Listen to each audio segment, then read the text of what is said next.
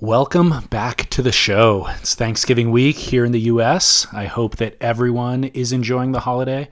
I've had a hectic travel schedule these last couple of weeks, and I've been actually recording a lot of podcasts. Um, I'm home just briefly for the holiday. While I'm here, I'm going to record episodes of Spit and The Grit before heading back out to the Northeast to record a few more podcasts. Um, I'm sure that you've seen the news of the devastating fires in California. There were two main fires, one in Northern California labeled the Camp Fire, which as of today has burned 153,000 acres, resulting in 84 deaths, three firefighters injured, and 18,421 structures destroyed, with 13,906 homes lost. It began on November 8th, and now, two full weeks later, is 95% contained. The other main fire, which was coincidentally started the exact same day, has since been completely contained. It's known as the Woolsey Fire, and it burned 96,949 acres, resulted in three deaths, three firefighters injured, and 1,500 structures completely destroyed. One of those structures was the home where today's podcast was recorded. This conversation was recorded on November 6th, 2017. So just barely, I mean, almost a year to the day from the time that the fire started. It was basically one year plus two days prior. And it was recorded in the kitchen of Jamie Brisick's home. I had never met Jamie before, but I grew up watching him surf and reading his writing. I cold emailed him asking him if he'd like to do the podcast and chat about his recent book and upcoming film. He was super cool. He generously invited me to his home. He was finishing a plate of pasta for lunch when I arrived, and he was immediately warm and hospitable. He made us tea while I set up my recording equipment around his kitchen island. And even though I only spent a few hours here with Jamie, to think that his kitchen is completely evaporated is devastating, and I cannot imagine what it's like for him or anyone who lost their home. This episode was originally published on January 4th, 2018, and I'm replaying it today as an homage to Jamie's home. I texted him last week asking if I could do anything to help, if potentially I could repost this episode and maybe add this intro with the objective of giving listeners direction on where to allocate resource or assistance. Jamie replied, quote, I appreciate you thinking of me and my loss, but I'd much prefer we try to raise funds for the Camp Fire folks. Their situation seems far worse than what we experienced in Malibu a humble and kind response. I would expect nothing less from Jamie. He recommended that we send any assistance to the California Community Foundation's Wildfire Relief Fund, which was founded in 2003, and grants go to rebuilding homes, providing financial and mental health assistance and medical treatment for those affected by wildfires.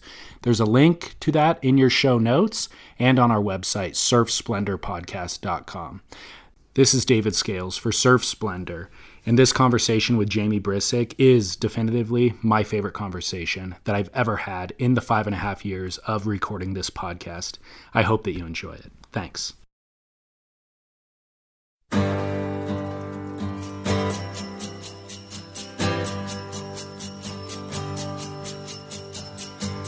Happy New Year and welcome back to the show.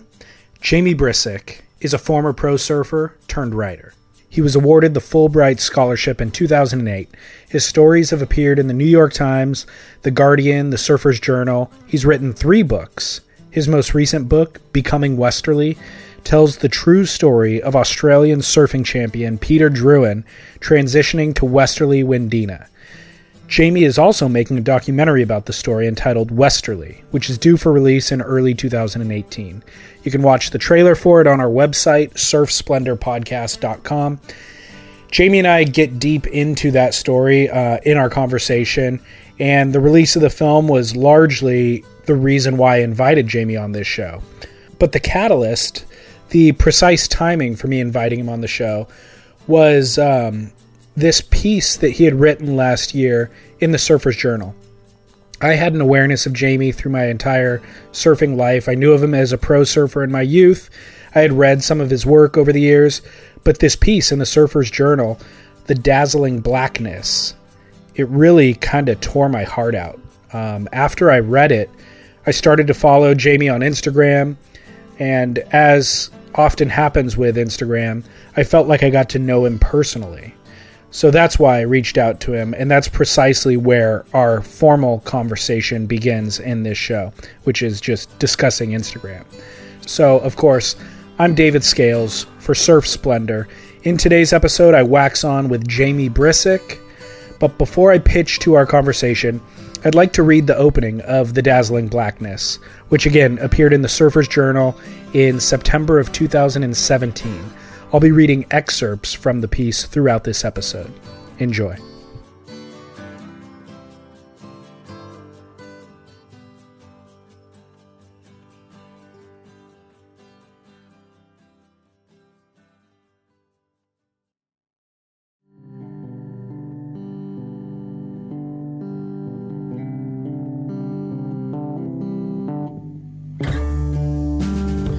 I'm thinking about Brazilian President Vargas, who shot himself in the heart in 1954. I'm thinking about Pepe Lopez, who died in a hang gliding accident while trying to win a second world title in Japan in 1991. I'm thinking about Ayrton Senna, the Formula One racer who died on lap 7 of the San Marino Grand Prix in Italy in 1994. I'm not thinking about death explicitly, but death hangs over all of this. An A frame looms. I put my head down and kick. I have learned to feign dolphin to catch waves. I less drop down the face than insinuate myself into the middle of it, and Superman across the trim line. I'm amazed at how long I can go, that I can almost do off the lips. I ride to shore, trot across the squeaky sand, and run along the one way street where buses barrel along at dangerous speeds. I enter the Barra Beach Towers from the side entrance for beachgoers with a tap to rinse my feet and a security lady named Daniela, with whom I chat in my third grade Portuguese, hop in the elevator and press 9. On the way up, I think about the story I want to write. Rio is the best body surfing city in the world. Those same iconic granite rocks that brought us Sugarloaf and Corcovado also bring us ricocheting wedges that zipper along north and south every corner of the beach. The bing of my floor, the doors open. I make my way down the tiled hallway, anticipating this late afternoon routine I know all so well. Approach apartment number 905, smell weed, hear Globo News on the TV, knock on door, Gisela shouts, Jimmer! in the warmest way. Door opens, vibrant wife of mine stands there, all sinewy, big smile, glassy eyes. We hug. I kiss the side of her dirty blonde head. It's a world, a life, though I failed to fully appreciate it at the time. I'm preoccupied with the memoir I'm trying to write, with a particularly North American brand of career advancement. I'm a cliche. I take it for granted, think it'll always be there. I'm terribly wrong.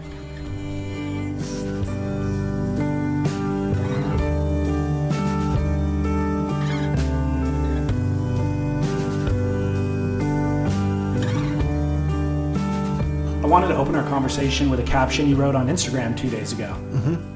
Let's do that. So it said, quote, the trouble with the selfie and the whole posting pictures of ourselves on social media thing is it encourages identification with the self. It embalms us in the wax museum of ourselves, when in fact the real work is the obliteration of the self. Every gaze in the mirror is a clinging to that very thing we should be letting go of. End uh-huh. quote. Uh-huh. I'm curious, how do you use Instagram? What's your objective with Instagram? Um, you know, it's funny when I I was never really deep into social media, and then I kept realizing, you know, I'd lived in New York for a long time, and I was I was really trying way too hard to be successful as a writer. Um, and I really, I, it was it was almost pulling me further away from who I who I tr- authentically, genuinely am, and and my voice was getting further from who I am. Um, it was it was an, it was sort of like feeling like I was out of my depth and um, being among all these really well educated people, and I my colleagues were you know graduates from MFA programs at great schools, and I felt like I'm just a surfer dude, and and so as and I, and I was trying to write something that was not happening, and I was trying literally over years to do it, and it was it was almost getting progressively worse and i was getting you know i would get uh, writer's block and then i would try to do it again and then i would question every word. I mean i couldn't even write a flowing sentence. So that, and, and with writing i think your natural voice is an important thing. So i saw social media as an opportunity to almost do do rehearsals in public. It was almost like write shitty stuff and put it out there and embarrass yourself. Um, you know, we were talking earlier about stand-up comics. I always thought one of the cool things about if you were if you were a stand-up comic would be um, you would probably reach a place where it would be a very valuable thing to be sort of absolutely like fail on stage in front of people and to have them not laugh at you at all and, and to have them think that you're horrible. And from that you get to sort of rebuild yourself. You'd probably it would probably hurt. And then you would rebuild yourself and really find who, what you're doing i say that I, am a big fan of lenny bruce mm-hmm. and i've read the biography of him i've seen the movie etc but um, so I saw social media as an opportunity to just kind of write things that I don't even necessarily believe in. It was sort of channeling, letting voices channel through my head or letting things I hear. And I do often have dialogues with going in my head, you know, and it's that, that classic thing of like, you have a conversation with someone, then you reflect on it later, and you're thinking, "Oh, I wish I would have said this, or I wish I would have said that." I mean, I do a lot of that, sure. It, for good, for better or for worse. Sometimes it's helpful in writing, sometimes it's not helpful in my personal life. But um, but it was sort of like why not just throw those why not almost like put a window into the head and i know that sounds like a very narcissistic thing unto itself but it's sort of by doing so i will liberate myself and get rid of self-consciousness because the self-consciousness is the thing kind of clouding anything real to be said fascinating that's exactly what i've gotten from your instagram okay strangely uh-huh. and and i wasn't sure if that was an accurate assessment or not uh-huh. and the way i would um, state it is like almost everybody, and really the model for Instagram is to p- post the best version of your life. Yes. People on vacation, the great meals they're having. You never see anybody post Monday morning sitting in their office, you know, with a cluttered desk or something. They're always showing the best version. Your Instagrams, I feel like, are kind of the opposite. They're actually, uh, forgive. Sure cringeworthy at times uh-huh. where I read it and I'm like, ooh, when the buzz wears off, you might wake up tomorrow and delete this. Yeah, or yeah. because it's like a peek into a part of your soul that I feel like other people aren't offering a glimpse into. Uh-huh. And but I also feel like at the same time it's reflective of other writing of yours that I've read where it is actually kind of vulnerable and open in a way. I think that's kind of a hallmark of your writing uh-huh. is that there's an openness to it where I feel you're offering something up of yourself uh-huh. that a lot of writers might might actually intentionally try to conceal. Uh-huh. Uh-huh. So I think that your Instagram has been like a kind of a snapshot of the larger body of your riding in that sense. You know? Yeah. Um, when I was a competitive surfer, um, it was a different era, and there was this idea that you had to ride longer boards in bigger waves. It was, you know, pre- tow, tow surfing did not even exist. So when we were on tour, we would go to, say, France for the events, mm-hmm. and there was a possibility that Hossegor could get six to eight foot. So you'd bring, you know, your in my case it was a six four, and then I would have uh, maybe a six seven, and then I would have a six ten in case it got huge. And there was this thing we sometimes did, and it was maybe not right before your heat, but kind of in the day or two leading up to the contest, you might ride your six seven, knowing it's going to be small, but but knowing that there was that thing that you did um, almost in a dress rehearsal way of of riding this longer board. It's going to kind of draw me out a little bit, and then I'm going to get this on this board, and I'm going to it's going to feel like this little Ferrari. Yeah. And it's similar to you know watching. We just had the World Series, watching um, batters I, actually, I wasn't. I didn't see this in this World Series, so I might be very dating myself in saying this. But it used to be batters would swing two bats before they would hit the ball right. to step up to, to try to slam the thing out of the park. Similarly, for me, in many ways, it's like that. Social media is like that. Exactly that. It's just almost like a warm up for writing. Mm. The the writing that I do, that is that is that I take I guess take more seriously, or that's not just sort of gushing out and and thought, thoughtlessly posted I wouldn't do that at all. I mean, I, I, I do want to have something to say, but I almost feel like there's some liberation. And it's my own trip. I mean, I, I, when I say it's my own trip, I mean, another person might be way more comfortable in their skin. I struggle. So yeah. it's, it's just sort of trying to find my way through that and trying to find a way to, um, what I think about things. And, and, and I mean, I realize with having written for a long time now is you you it is obsessed you obsess over thinking things. You try to figure out what you what you think of them. You try to think about what you have to say about them that's new. And that doesn't necessarily come in it doesn't come in a first draft. It doesn't come um, when you just sit down to write. It's often like you sort of chew on it literally in your head, uh, or not literally, but but metaphorically in your head. You kind of you've got this thing that you're just sort of you're you're um, you're there's a word for it that's that's not coming to me right now, but um, it's it's obsessing and brooding over that thing, and then ultimately coming up to what coming up with what you think of it and trying to put that in, into the it, it put it as concisely as possible. Yeah. Well, I love that you've embraced the platform but haven't conformed to it. You know, like you've made it your own, mm-hmm. Mm-hmm. and that's what I love about it. And Mark mm-hmm. Richards is a great account as well, where it's like usually it's called Instagram, so usually it's just a short snippet, Insta. He gives these long, par- multi-paragraph discussions about what it was like to ride Kelly's wave pool or uh-huh. whatever, and I find myself opening the accordion of the text and like actually spending five minutes reading everything that he said and then reading his replies to people's comments which isn't how anybody's ever used instagram before you know what Yeah, I mean? yeah, yeah, no. he's made this long form thing out of it but he's made it his own and i love him for it and i found that yours in a similar but different way Uh-huh. it's like man it's a glimpse inside your head that Uh-huh. most people are giving me just the polished version of Right. No, and I guess you know it, that's one cool thing because Instagram is more of a visual medium than other social media platforms. Certainly, Twitter's about you know words, albeit very briefly. But um, but I think that it's sort of fun to. Um, I remember when I started on Instagram, there was no revision, so you posted something, it went up. For me, honestly, to be truthful, this is what I do on Instagram. I write something whimsically, I throw it up, and then it's almost like I've written either a couple of sentences or a paragraph or maybe two paragraphs. And almost as a writing exercise, almost as if I was back in school as a writer, um, it would be how can I make this better? What words can I eliminate? What, what is that one adjective the right adjective or the wrong ab- adjective? What? So it's all it's it's it's like this little Ru- Rubik's cube type thing that I'm just moving around and trying to get it right. And it's again, it's like it's dress rehearsal. The stuff on Instagram. I mean, maybe at some point I'll look back and if it's if it stays in the cloud or however accessible, I'll go, what a cool diary of my life and and in and in many ways not a self-conscious diary uh, uh, because I do try to almost purposely embarrass myself, almost purposely write stuff that's just stupid. Mm.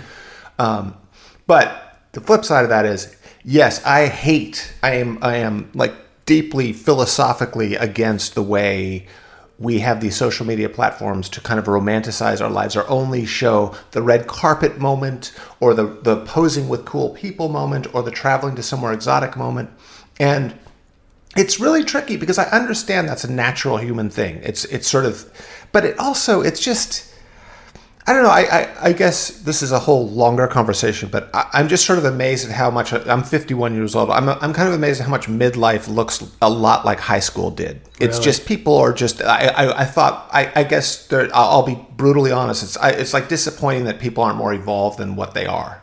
I wish somebody would have warned me of that as well. Yeah. I feel the same exact way. We're different ages, but I was like, yeah, nobody told me that like everybody nobody has their act together as an adult. When I was Yeah. a kid, I just assumed they did. Me too. You know? Yeah. It's funny. Yeah, it's really interesting. But the, I so so in, in many ways, you know, when I was in high school, I was into punk rock, and there was there were the there were the jocks, so there were the dudes trying to do something to make themselves look good on the Friday before the game on the weekend, and and to get the cheerleader or whatever. And coming from this sort of punk rock school, it was it was sort of like court gesture. How could you sort of poke a hole in that very thing? That that whole idea of trying to be impressive. I, I myself in the circles I ran in, it was all about some sort sort of absurdity, and it comes from surfing. I think. I mean, in many ways, like the lineage. Me coming surfing from Malibu is almost like Mickey Dora taught me this stuff, but I never, I didn't know it was coming from Mickey. But but it was the idea of. Um, of sort of just making fun at these at these things that are supposed to be valuable, the things that are supposed to be impressive.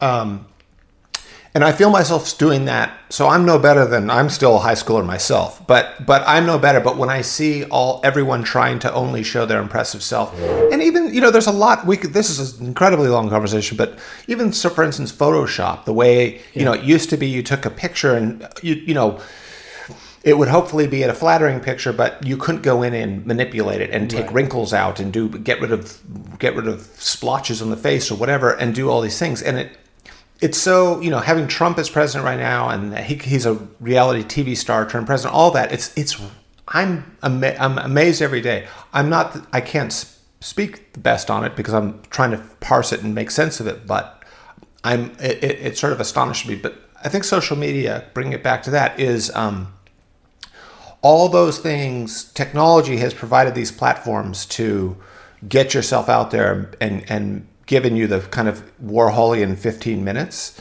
to do what you will with, but it doesn't come from the same maybe meritocracy it once did, where you had to actually do something good or you had to have done something good for a while to kind of suddenly get in the face of people.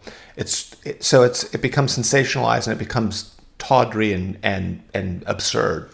Yeah, and we've certainly, I don't know, we've seen um, people who don't deserve the merit climb to the top of that social media ladder and get all the attention and tons of money and stuff like that. But I think what resonates for me as a viewer on Instagram is sincerity, and so mm. I think that's where your your feed has resonated with me, where uh-huh. there's a a certain sincerity to it that I don't get out of other feeds, and so.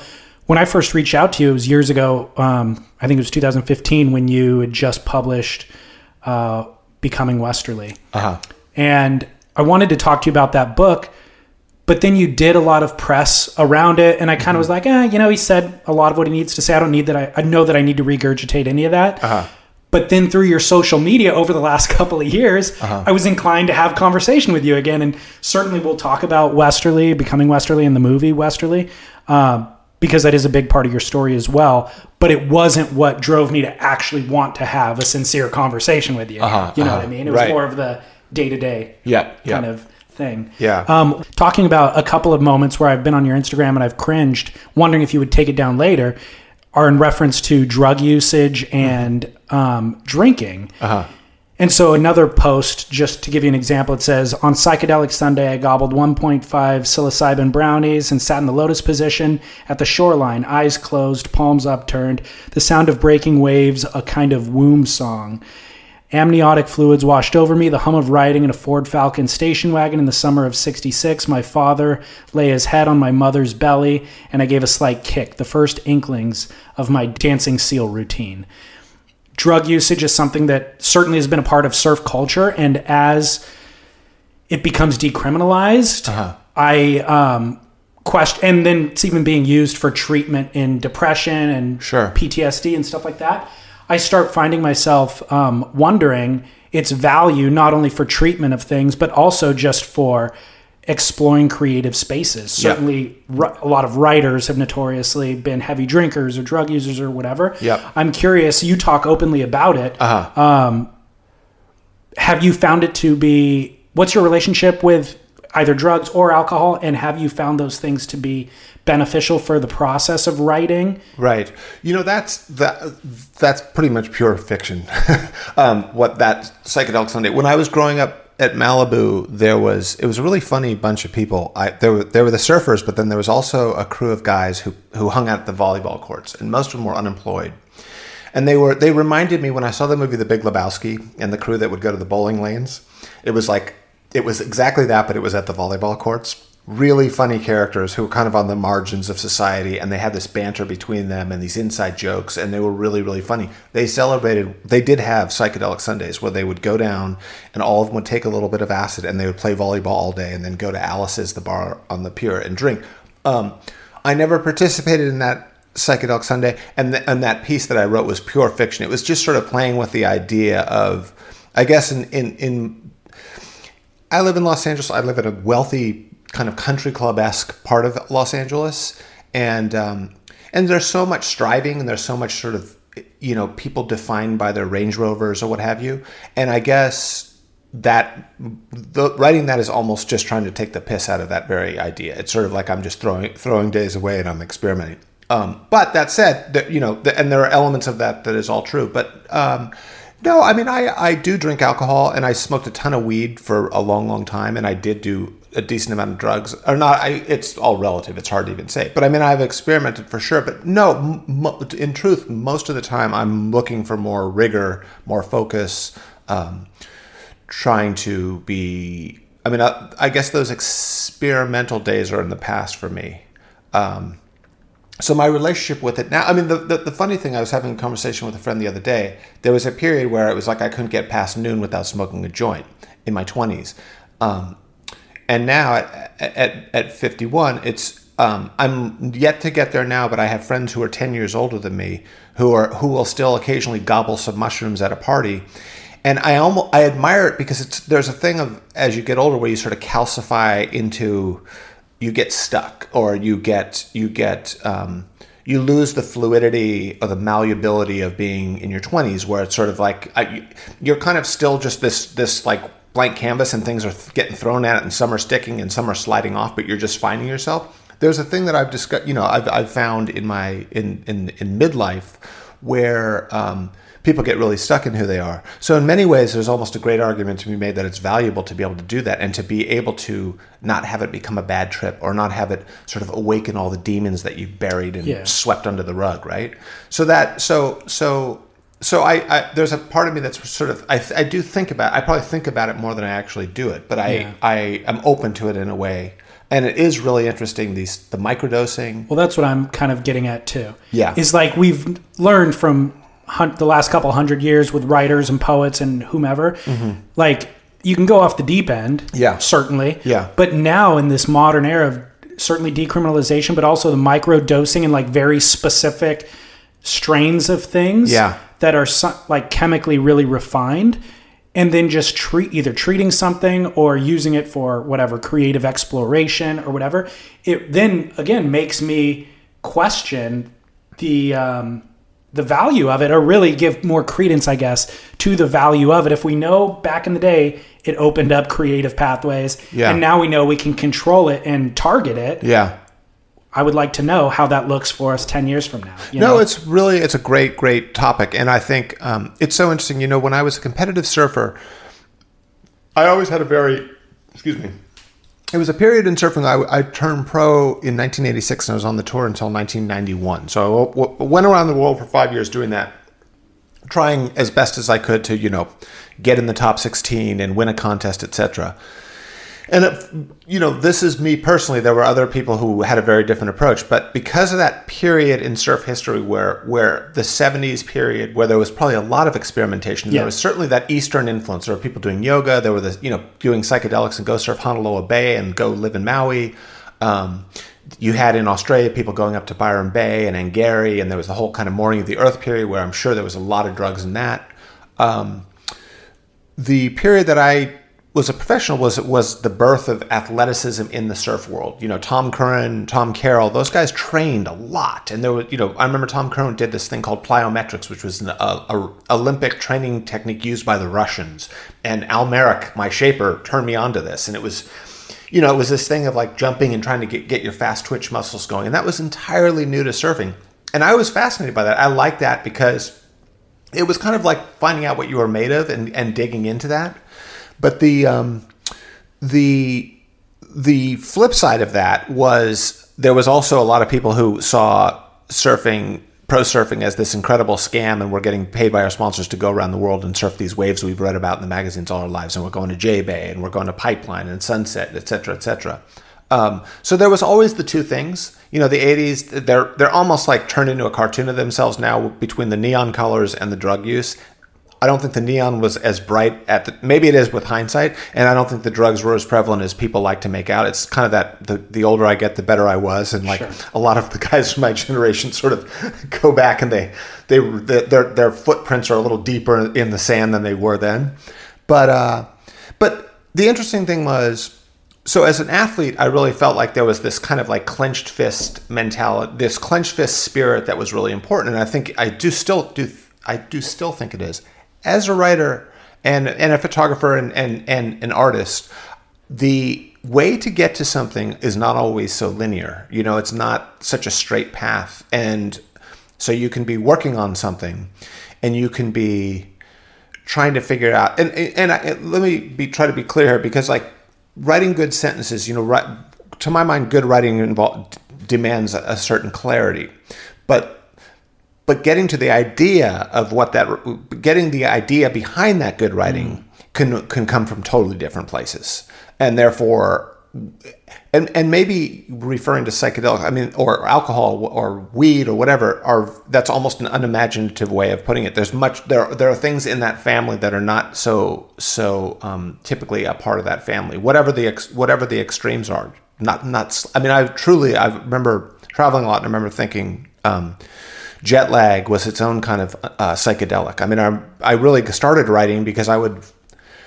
I was on tour. I'd fly to Brazil. I'd land in some hotel room by myself. I'd be on a totally different clock because I'd be coming from somewhere else in the world, and I would be up all night alone with nothing to do, you know, and and and having in many ways the dialogue in my head be in uninterrupted because there was no one to talk to. I was alone in in a foreign country. And and I felt like what you know, I look back on those were really creative moments. And those were moments where I didn't take acid, I didn't get stoned, I didn't drink three glasses of cachaça, but I got to some place in me that um, would would not be accessible in the routine of my life, would not be accessible with all my friends around me, kind of buttressing me up and and almost keeping me almost supporting my version of myself that I'm selling to all my friends, if that makes sense. You know, sort of like being in a foreign country just allowed this this weird inter- inner life to come to, to come and open up. So I know I'm kind of go- going off topic here, but with regards to um, writing and creativity, I guess that it isn't. It's almost in some ways the opposite of that. You know, I mean, when you're surfing great waves and you're in that zone, sure, there's a sort of not thinking, letting letting things just flow through you, and you do that on a wave.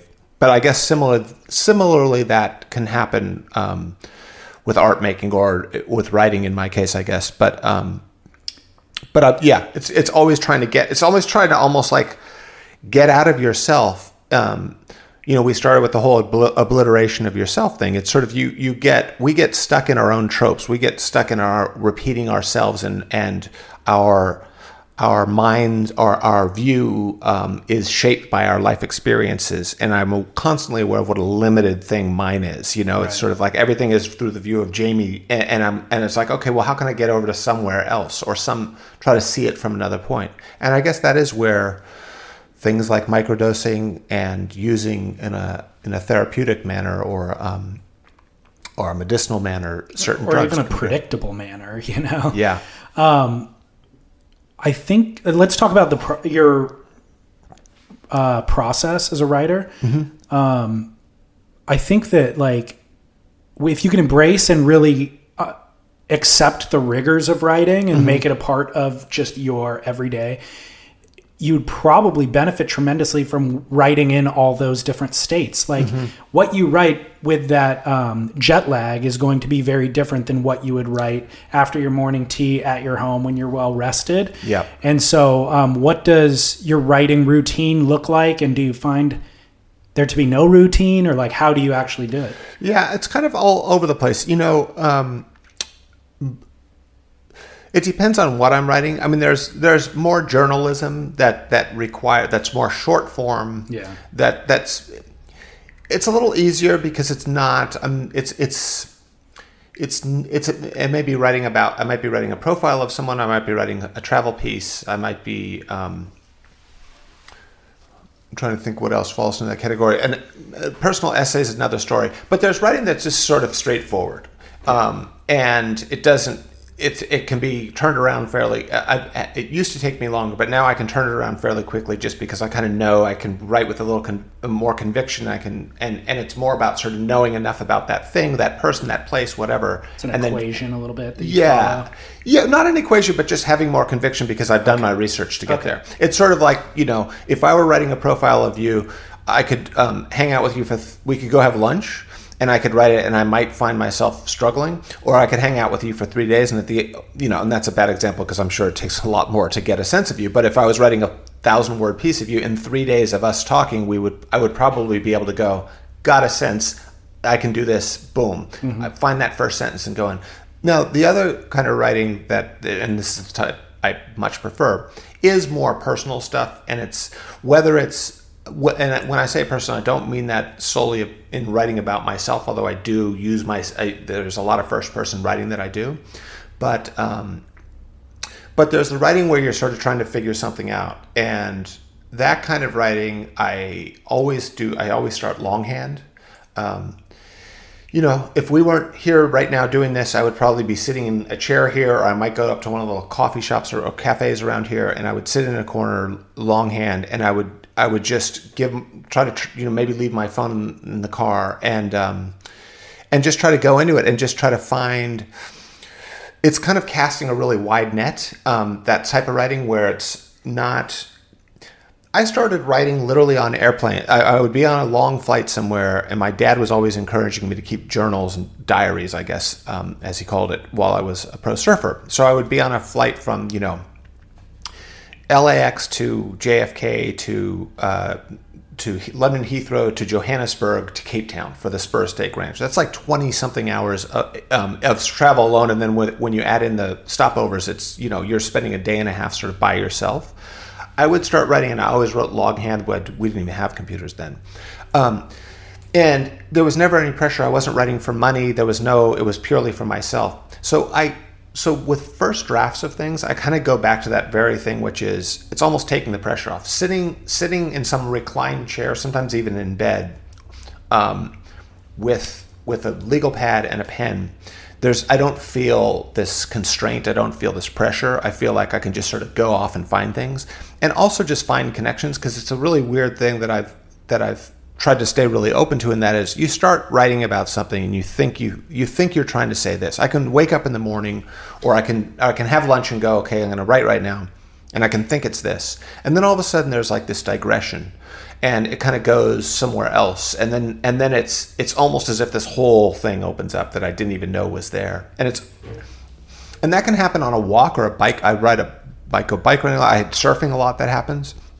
But it's kind of being open to that um, being giving the time to let something kind of um, percolate and form it and figure out what that is. So so there's that. And there are times when certainly I'll write after dinner and I'll have had a glass or two of wine and it's not like I'm trying to get drunk and write or anything like that, but it's more like I'm getting out of my own way. Yeah. Um, and I will write something that it's just sort of almost a different window into it, and then I'll look at it in the morning. But but but the but the final drafts all are all caffeine fueled. Sure. Yeah.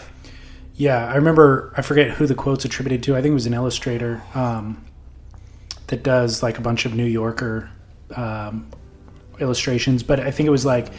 Um, like create recklessly and then edit rigorously. Yeah, that's great. You know, it's so funny because there's a there's another version of that which is write drunk, edit sober. There you go. it's very similar. Yeah.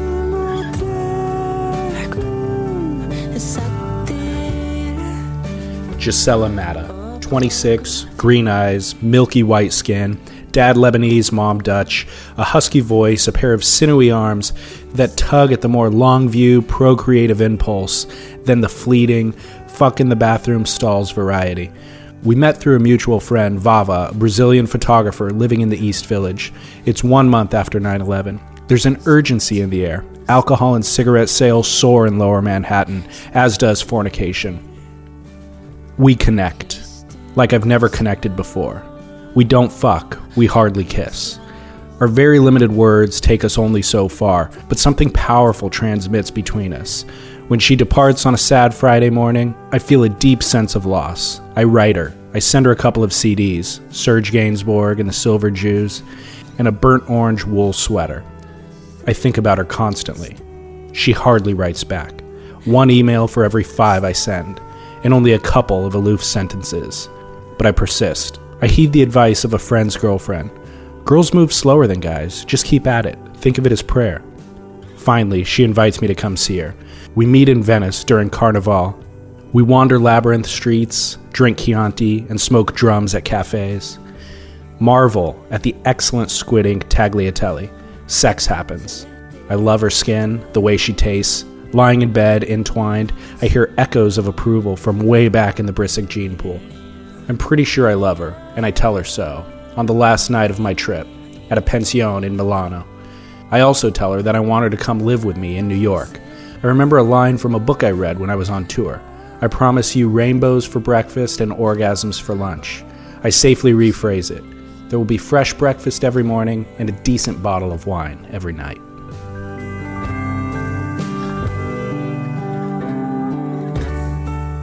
Was it was an interesting time because I I I it, I really felt the, this push and pull, and I think probably most of the people on tour. I mean, if you were Tom, there were there were certain sort of freaks of nature like Tom Curren, who was so focused and so on a high plane of of the the kind of um, the high of winning events.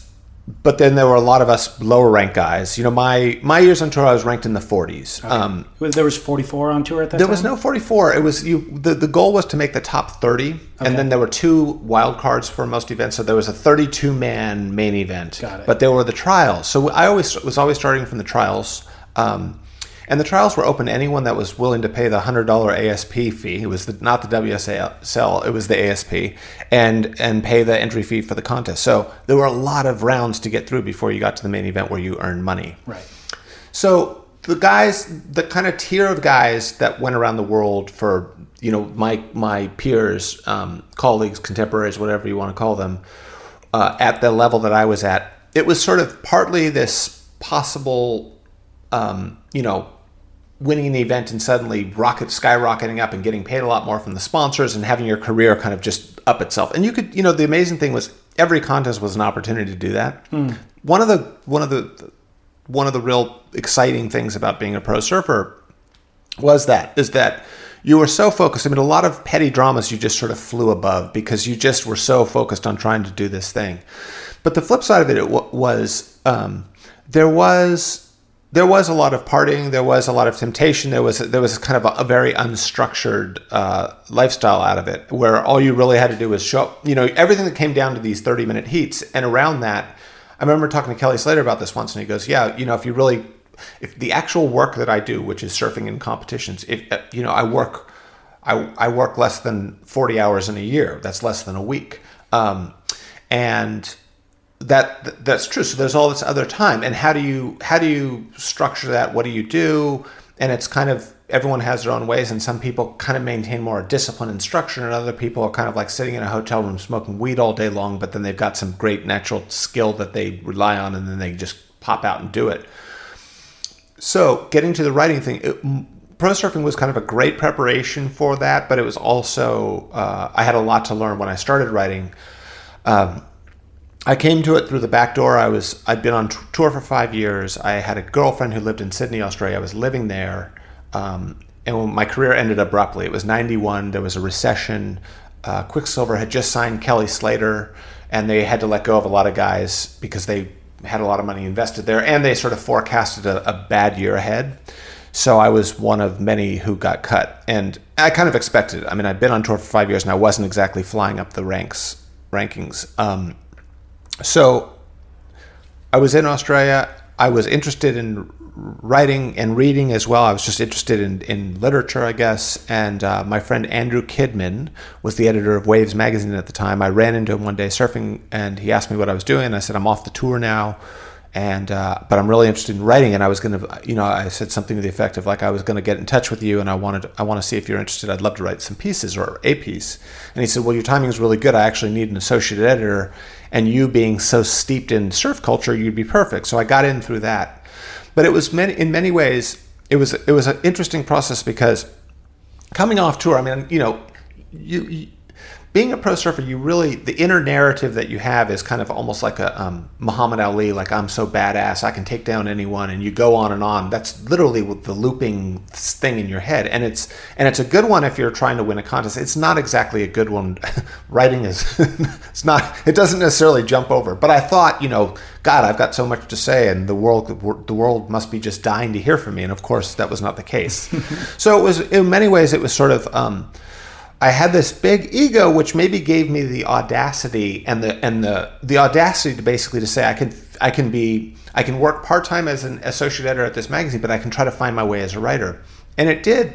Um, I was coming at it later than most. I was 25, 26. It wasn't like I went to call off to college knowing I wanted to become a writer and having that discipline, you know, having to to turn in assignments or, or write papers for school. I didn't have that at all. So it was a slow, it was a slow uh, curve, I guess, learning curve. Um, but I tried to, I just, I tried to apply in many ways the same things that I'd learned from surfing over to writing, and that it, and and I had you know good friends and support system and people, artist friends saying you know, you got to just it, it's fairly obvious stuff but the more you write the better you're going to get the more you read the more you're going to learn so it was just kind of gluing myself to the chair really which went against being so such a jock really um, or being so engaged in something so physical. It was hard. It was almost like, as if i had to slow my ta- metabolism down. When you're hiring for a small business, you want to find quality professionals that are right for the role, and there's no faster or effective way than through LinkedIn jobs. Your time and capital are precious, and there is a powerful resource that can help you focus on what you're good at and integrate people into your team seamlessly to help grow your business. LinkedIn Jobs has created the tools to find the right professionals for your team efficiently and for free. LinkedIn isn't just another job board, Everyone is already on LinkedIn with their resumes and references, and now LinkedIn has designed a hiring platform to connect you with candidates specifically qualified for the job that you post about. More than a billion professionals meticulously organized to connect people by skill set to help us all advance our position. 2.5 million businesses already use LinkedIn for hiring, and 86% of small businesses get a qualified candidate within 24 hours. It's that fast, easy to use, and effective. LinkedIn Jobs can help you write job descriptions, filter the right person to you, and give you the tools to help you interview them like a pro linkedinjobs.com slash surf is where you go to post your job for free yes totally free. That's linkedinjobs.com slash surf to post your job for free. Terms and conditions apply. Why did you want to be a writer so badly? I mean, I I guess I I couldn't believe what was happening in books. Um, I started, and I started very, very naively. I mean, my father gave me books when I would travel, and I would be, I would be on a plane for a long time, and he would recommend books according to where I was going. The the writer who really inspired in me the the desire to to write was uh, Paul Theroux. Um, I'd read a book called the, the Family Arsenal. It was a novel, but then I started reading his nonfiction, and there was there was there was something to the effect of he he'd written something to the effect of. Um, a writer is a, is licensed to ha- is licensed to an education in the public eye. In other words, all these pieces are going to go get published somewhere, but ultimately it's really just it's a selfish pursuit of I want to learn stuff, and I really did have that. Um, as a pro surfer, and this may have been my mistake, but it was such a myopic focus. I kind of had these blinders on, and when I stopped, and I did, and I wanted to be a pro from the age of 15. So for 15 to 25, for 10 years, all the high school years, you know, all those formative years where there would have been probably a lot of fun happening with parties and girls and jumping in cars and going over here. I mean, I did do that, but I was really, I, I, um, I really had my eye on this, on this thing I wanted to do. So when I stopped and when I kind of, it was this thing of like, I can't believe my, my, my dream is over. I can't believe my pro surfing is everything I've wanted. And, and suddenly these five years flew by and I've lost my sponsors and what am I going to do? That that terrible I might you know the rest of my it's all downhill from here was what I really felt. Um, quickly turned to oh my god I can't believe how much I've been missing and there's so much interesting stuff in the world and and I've been living in this tiny bubble. Yes, I've been going all around the world, but I've been I've been in this little tribe of guys who are not, not the interesting minds that uh, I, I aspire to surround myself with. So so it was kind of this like shedding off the surfing thing and going into um, just learning things. And so, yeah. so being a, being a writer, it wasn't. I mean, I, I, yes, I always had words. I always thought in words, and I always I always had kind of I was chewing on sentences from as early as I can remember. I mean, literally when I was about five years old, when I was learning how when I was learning the alphabet and how to write, and we wrote it in those big lines with the broken. I had a nervous habit of with my right hand, which is what I write with. I would write like write on my leg. Hmm a shadow writing. There was nothing I would be writing with my index finger. It was just like my finger was going. It was a nervous tick, and it was and it was related to the thought to think. So I thought in sentences, I guess is a way to put it. But it wasn't so much oh I want to be among the literary crew. It was more like I want to learn as much as I possibly can, which in many ways I think is what writing is. You know, I mean there's the kind of craft side of it. But yeah. I think a lot of a lot of writers are just genuinely curious people, and they and they ask a lot of questions, and they maybe don't get stuck too much in one groove. So it's kind of, kind of at least for me, I, I, shouldn't generalize like that, but I mean, I think it was the idea of being able to um, run in a lot of different circles and not be limited. And I felt like I was so only in the surf world, and there was a kind of frat boy kind of thing. It was a wonderful thing, and I love all the guys that I was pro, I was on tour with. But it was also just this. It was it was a very narrow focus. I mean, all conversation sort of defaulted to um, the waves, who won the last heat, right. and all this. When I got out of that, I was living in Sydney, and Sydney was this perfect little microcosm of a city. Because I mean, not to discredit Sydney is a fantastic city, but it's a small city in relation to say if I if I'd have gone from being on tour to New York City, I probably would have been it would have been too big and broad and tall, and it would have intimidated me. Sydney felt manageable, um, and it was this way I started hanging out with writers, artists, you know, visual artists, poets, musicians, and it was suddenly so cool. And I kind of changed my my clock to staying up late at night, and I'd go to pub. I'd go kind of like pub crawling, hopping all around the city.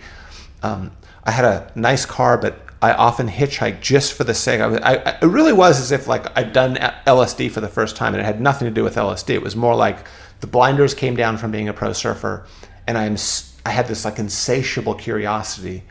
And so I little I lived on the northern beaches of Sydney. I worked in the city at the magazine was right in the what they call the inner city of Sydney, um, and I would go in. I had I, w- I would just kind of have these big nights and hang out with all sorts of people and walk from one place to another. A lot of times alone, and I would hitchhike in. So it was it was it was like there was this cool thing of I could have driven my own car, but I would hitchhike just for the sake of spending thirty minutes in a car with someone I don't know. Yeah.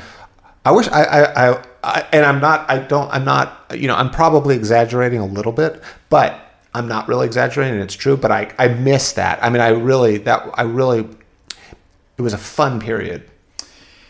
Um, when I hear you talk about it, I know that you're only on the tour for five years and you've been writing for 25 years, but it really feels like you've enjoyed your career as a writer more than a pro surfer. Like when I've heard you talk about your pro surfing career, mm-hmm. there seems to be a bit of anxiety associated with it uh-huh. and never quite settling into it and certainly not being in that top 10. Uh-huh. And as a writer, I feel like you've really kind of stretched out and found your voice in your space and that you're really enjoying it. Uh-huh. I don't know if that's an accurate um, assessment of it or not. Yeah, it's fun. You know, had I don't I don't look back. This could be just just this this could be my own like self rationalizing, but I, I I remember when I stepped off the tour. Uh, I was talking to Al Merrick, my shaper, who is such an incredibly wise, so full of wise words all the time. I mean, I admired Al so much. Um, and we would always have these great talks and we'd be in the shaping room and he'd be carving out this beautiful surfboard and he'd have a mask on but he would peel it off every once in a while and say something and everything he said was valuable i really and i, I soaked it all up but i remember when i when i told him i was stepping off tour he said something to the effect of you know well, I wish, you know, I wish you well, blah, blah, blah, blah. And, and, and he goes, but, you know, the, the higher up you go, the, the lower, more you have to fall. And it was kind of a nice way of saying, like, you were ranked 45th in the world. You don't have that far to fall versus, versus the world champions in my era. And I guess the one thing that I've come to realize, and this, you could call, you can feel free to think this is absurd. This may be the only way I rationalize because at that time I thought all I want, you know, I really, it was weirdly like your ranking on tour defined who you were, your state of mind, your how happy you or sad. So when you were low, you were bummed out. If, when you were at the top, you were able to swagger and peacock around. It's kind of disgusting, quite honestly. I, I don't, I don't like that the world works that way.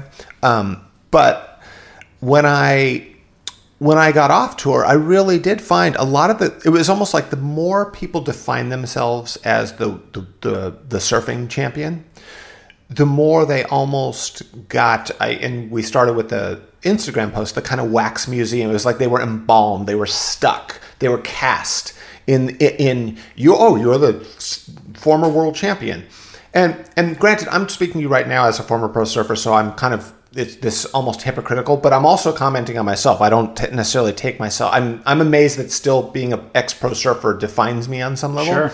But that thing of being defined by something that happened decades ago is a is a scary business for sure. Yeah, yeah. So I guess what I do like about writing is. Um, you know, one of the things about being an athlete is there's a there's an expiration date for the most part. Although Kelly Slater's doing a great job of stretching that, but for the most part, before you're even halfway through your life, you're, you're those your greatest athletic days are going to be ending. And what are you going to do next? And you can kind of rest on those laurels and you can be the legend dude and and it can be all about kind of looking backwards to that thing. What i what one of the you asked me why i wanted to be a writer. I realized all my heroes were 50 60 years old and that was very different to surfing all my hairs were 23 24 25 so i had this i, I really it, it you know, for better or for worse, when I when I stepped off tour and I started getting interested in writing, and I realized how much I love this, and I realized there was this incredible self expression that could happen on the page that I used to do on a surfboard. Yeah. Um, and I thought, wow, and I've got decades to get good at this. Mm. And if I keep, you know, you can i mean there are writers who are putting out great books who are 80 so oh, so that was there was something really nice about that because the one thing that i did know and i tried to i, I was sort of in denial of but when i became pro, a pro surfer it was as if there was an hourglass and someone just plopped it down and the sand was running out. And i knew that. Yeah. and i didn't want to think about my plan b or what i was going to do after. Because the one thing about being a competitive athlete you almost have to sort of the more there is at stake the better you do. In other words like if you have an easy fallback it almost softens your competitive drive. Sure. That's why we see so many great athletes who have come from you know rough backgrounds or, or bad family stuff. Yeah exactly. It's like um, every, everything's at stake here and i'm going to make this happen. So so while on tour um, I didn't. I didn't even think about what I was going to do after to, uh, being, uh, you know, what I, my post pro surfing life might be like. But as soon as I got in after, it suddenly became, oh, there's this thing. Tim Baker, who's a really great Australian surf writer, he he he was a friend and mentor at the time, and he said this great thing to me right when I, I said I'm really interested in writing it, and he goes, "That's so cool. Writing is like an inverted triangle. The higher up you go, the wider it gets. It just keeps getting bigger and bigger and bigger." It was such a wonderful thing to say because I've absolutely found that. I mean, I think, you know, it's kind of the world of ideas, and it's kind of the idea, the the thing of following the things that you're passionate about, and it just keeps going. And um, my hope, and I'm trying to do it, is to you know be be successful enough as a writer that an income can follow that. So in other words, I'm not writing fully compromised things that I need to make a buck on. It's more like these are the things I'm. If you if I were a trust fund kid and I had you know a million dollars in the bank, I would still be doing this thing. Sure. So it's that you know that to me is really great. Well, do you? Uh, kind of jumping ahead in the timeline, but we'll come back to mm-hmm. it. Um, do you currently subscribe to or read any surf magazines? I read the Surfers Journal, and that's pretty much it. Okay. Yeah. I mean, the criticisms of surf magazine writing are pretty well known. Like we talk about it a lot on the show. Yep. And um, you know, I, it, using this term surf journalist is even kind of a funny term because it's not real authentic journalism more often than uh-huh, not. Uh-huh.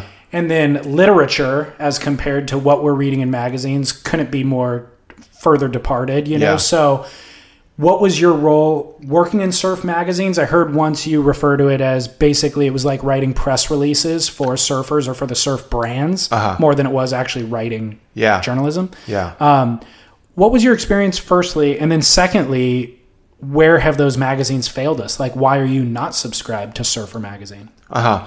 Um, the first part, you know, I was so I worked for Waves and Tracks in Australia in the early '90s, and then I I decided I wanted to be back. There was it was a really really great time for print media in the early '90s. David Carson was uh, the art director of Surfer.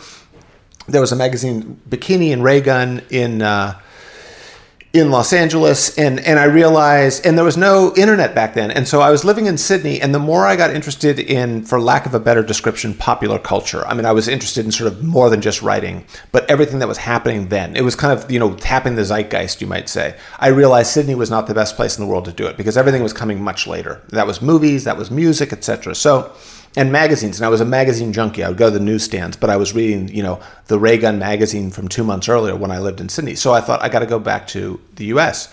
Came back to the, to live in Venice Beach, and I lived this kind of hyper bohemian lifestyle. Um, and I became a, a, staff writer for Surfing Magazine. Nick Carroll was the editor then. He put me on a retainer. I got to travel a bunch, and it was so fantastic. And I really, and and, and I was really fortunate, I realized, because having been a pro surfer, I guess I got away with a lot of stuff that I might not have otherwise. There was a sort of first person slash self indulgent side that I was that they that they that they indulged me in that, that I that that came from the fact that I'd just been on tour and I was literally going back to these guys that I had, you know, I had a, I had an inside um, insider pass that someone else might not have. Right. Um, so I did that for several years, and then in 97, 98, I got the opportunity to be the editor of Surfing Magazine. And I it wasn't necessarily what I wanted to do, but I kind of felt that I, I wanted I needed money for one. I wanted more structure and discipline, and I did want to sort of try challenge myself to have this position. So I I became the editor in 1998, and in truth, you know, and I and I say this lovingly to all the people I work with, it was a terrible experience. I was so innocent, and I guess somehow I'd been sheltered from the way the magazines work and the advertising and that kind of church state division, which I thought, thought was pure. And as soon as I got in there, I realized that all the photos in the magazines are coming from who's advertising, the the, the people who are being profiled. The tra- you know, we would be planning, planning a travel issue, and the travel issue was to go abroad and be exotic and get out of Orange County. And then suddenly one of the ad sales guys would come down and go, I just had lunch with such and such from such and such brand, and they're going to be advertising the inside cover for the next year. And we, I promised them that we're going to cover their surf contest at 54th Street, Newport Beach this weekend. And that's the next issue, and that's the travel issue. And I'm thinking, that's not the travel issue.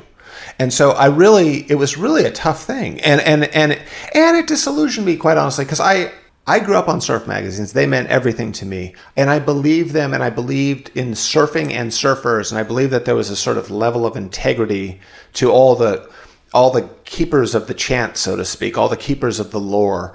Um, and when I got in there, I found that everyone was sort of compromising to to the big business that surfing was growing into. We're we're at such a post place now Sure. that those you know the Drew Kampion surfer Steve Pezman Surfer Magazine peri- period is so far in the past. Um, and so, you know, that's so it was disillusioned. My the reason why I don't I'm not an avidly in it is just because I, I in many ways I feel like because I was so deeply into surfing for so many years, there's all this other stuff that I never got to, and I'm just I'm still getting to it. And and it's so I do read I you know I read surf mags, surf blogs, websites, etc. But but it's it, it, it's a kind of a guilty pleasure, and and that might that's my own issue really, but it's not. I just sort of feel like there's so much I didn't get to do. You know, I have friends who who went to four years of college. They got degrees. They had a more conventional upbringing through their 20s, and then they came to surfing later, and they're the most passionate surfers, and they got quivers of boards bigger than my own, and they only started surfing recently, and they read all the stuff and the swell forecast, all that. For me, it, it's not. I, I don't. I don't feel like there's that much for me to be to learn there. I mean, there's a way of tapping into surfing right now, and I love John John, and I love design, and I love all that stuff. But I just I don't. There's so much other stuff I want to learn, and it's sort of, sort of so many hours of the day and so many years left in your life, and so I don't make it a priority. I still surf a lot, Yeah. but uh, you know, there was there was the I'm quoting Mickey Dora again, but there was something Mickey Dora had said about you know when you when I when there was surf and I two things like one there was maybe I'm like conflating quotes, but there was one about sort of when I go to this down I surf and then I just leave the beach, and then the other thing is you know when I if when the waves turn off that surfing doesn't exist. In other in other words that that um, I go surfing, the act of surfing, and I do write about surfing a lot, and I write about surfers, but I just I don't have a stack of sort of surf research stuff back there unless it's related to something I'm writing. I all of that resonates with me. I mean, I'm sitting in your home. There's nothing surf related in your home. You, uh-huh. you would not know you were a surfer uh-huh. if you just walked in here randomly. Yeah. And my home's the same way. And um, I actually don't. Most of my circle of friends aren't surfers, you know. Uh-huh. And like I, I feel the same way. Where for a long period of time in my life, when I was younger, anyways, I was solely all surfing all the time and the luster you lose a little bit of the luster i think you appreciate surfing more when you step out of it and go spend an evening with friends who work regular jobs who don't talk about surfing at all then Yeah. you wake up in the morning and you go to the beach you like it better for some reason you Yeah, know? yeah. like finding balance in Yeah. life is all that it is you know? No, for sure. Yeah, and um, it it it can be so all consuming, and it's almost it's it's almost like a, an addiction or something where you Yeah. sort of once you open that thing up, it can keep going. I mean, there used there's this Malibu Classic or Malibu Invitational that's happened every year.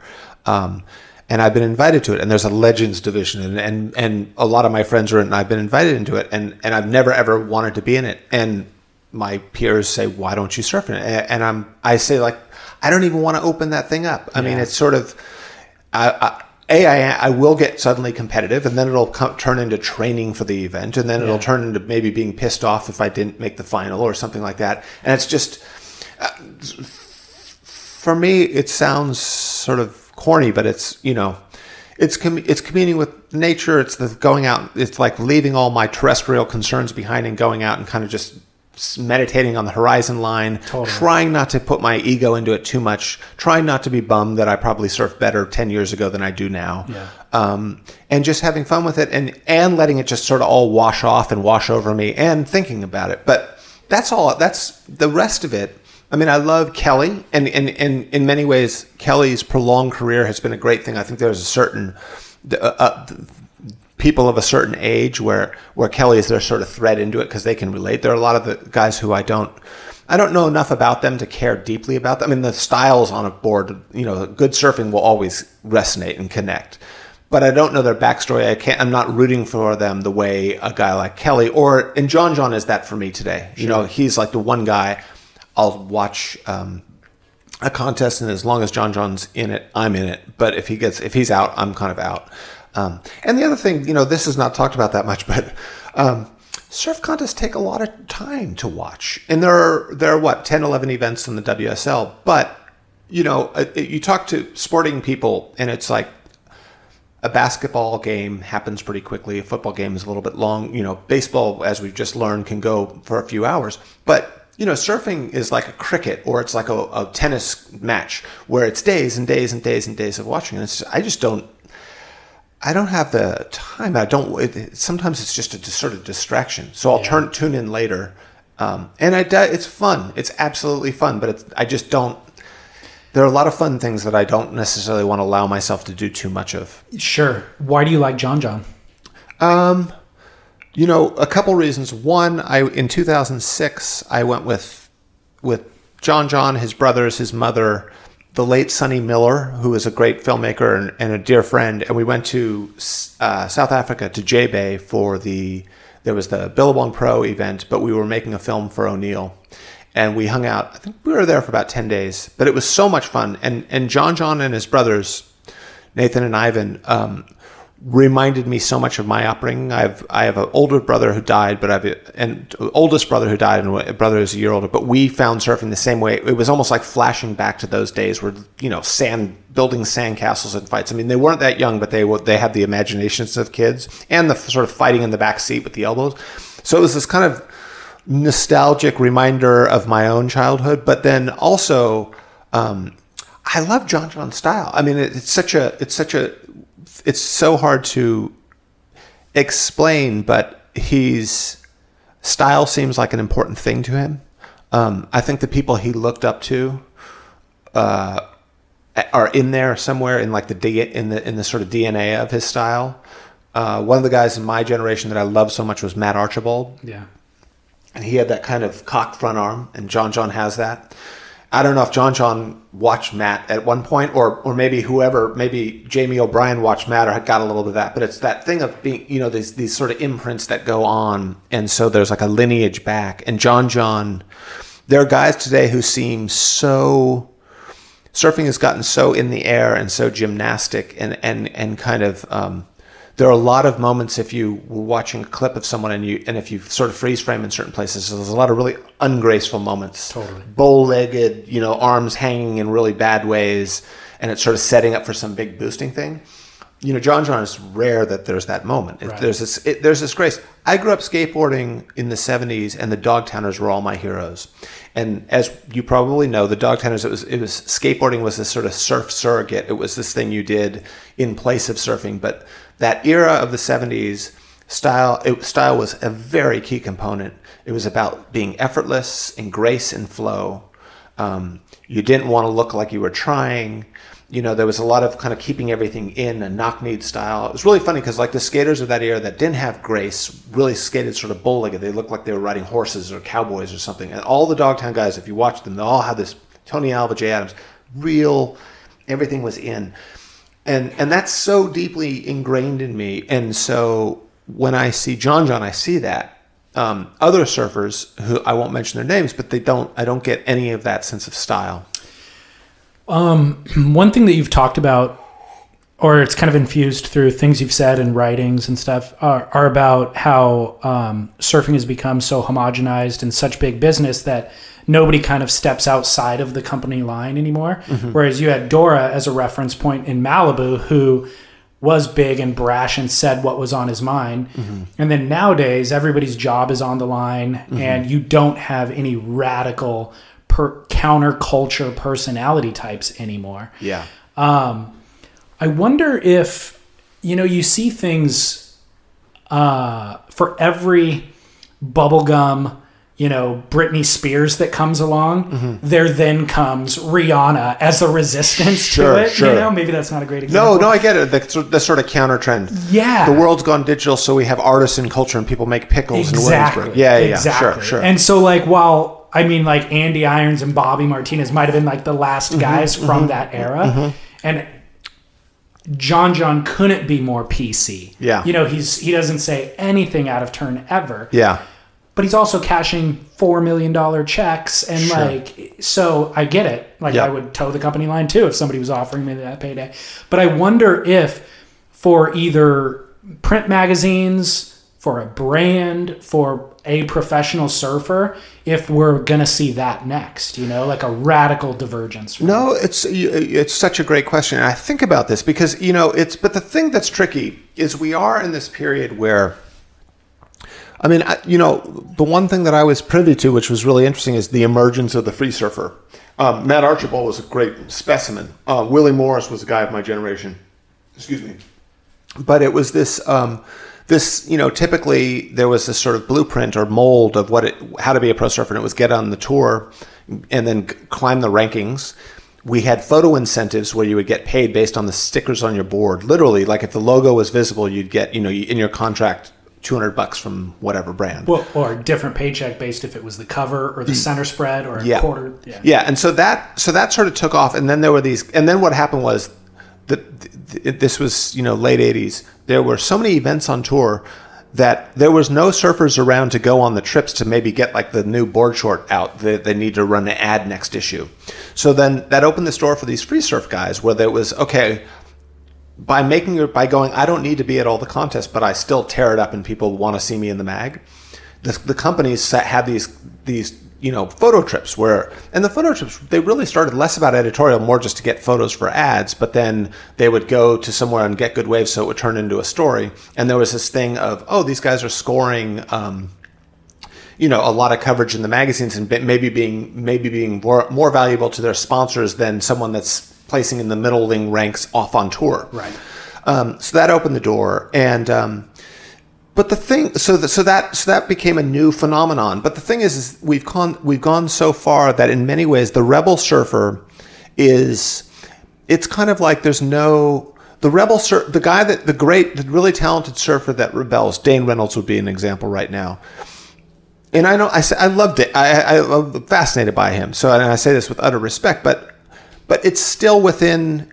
It's still with eyeballs on him. You know what I mean? That that kind, the rebellion spirit is sort of done with. The, there's a self consciousness to it that is just the result of the the age we live in and social media and the ubiquitous digital platforms that surfing falls. You know that surfing is showcased on, and therefore it's not it, you can't really be sold. Like the, the the guys that are the soul surfers are still commercial surfers, and they're still getting paid to do it, and they're still they can't. You know, the guy that goes the, the, the let's put it this way: the, the the the real soul surfer, we don't know who he is because he's not. We don't. We've never seen him before. He's living like in Oregon, and he's an incredibly talented surfer, but he's never been in the magazines.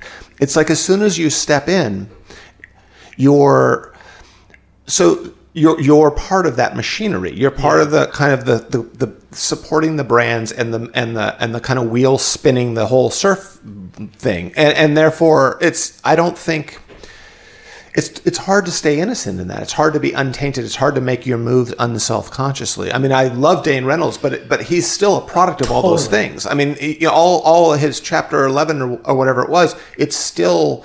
It's he's still making a movie about himself, and, and and even if it's sort of tearing down his relationship with Quiksilver or his relationship with being a surf star, you know what's fascinating about the day and age we live in is you could be, let's just say hypothetically, a, a movie star that's that's chased by paparazzi. You could be that person who who and is- who wants their privacy guarded, and that's their whole sort of recurring narrative with with where that person could go home and Instagram, oh my God, I was stalked by paparazzi. These fucking people won't leave me alone. And they have a million followers on Instagram and everyone likes it. So it's, Yeah. and no one sees the irony in that. That's Right. the crazy thing. It's, Yeah. and it's not even ironic. In fact, it's just totally normal. So I guess that I relate that to the soul surfer thing or the counter trend to the commercialization, bubblegumification of surfing.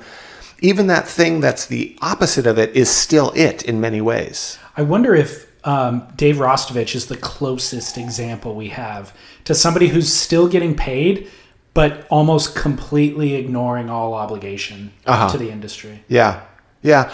Yeah, I don't know enough about him and I really like him and he seems he seems very genuine in that and and and I think that thing of kind of maybe a reluctant surf star but I'll bring with it a lot of environmental concerns which is wonderful. I mean I that there's not that's kind of a win-win across the board. It's sort of like you know I had a friend who was an agent at CAA and he represented a lot of big actors and there was literally an income bracket that you entered that the moment you got that TV series or got that movie role that was going to kind of up you to this number, you they carted you over to the um, the sort of social concerns and the um, what humanitarian aid group you want to align and and and and, and these you know pop uh, what's the word influencers or you know famous people who are influencers would would know nothing they'd be they'd get a little briefing in their ear that they're going to be talking about humanitarian aid somewhere in Africa because they were up here and people were watching them, they'd be doing it. But it was very much it wasn't their heart and soul wasn't in it. They and but those things, and I'm not Dave Rastovich seems heart and soul to me, so I don't mean to categorize No, him in that. yeah, but yeah. but that thing, those things can become a win-win. So it's sort of like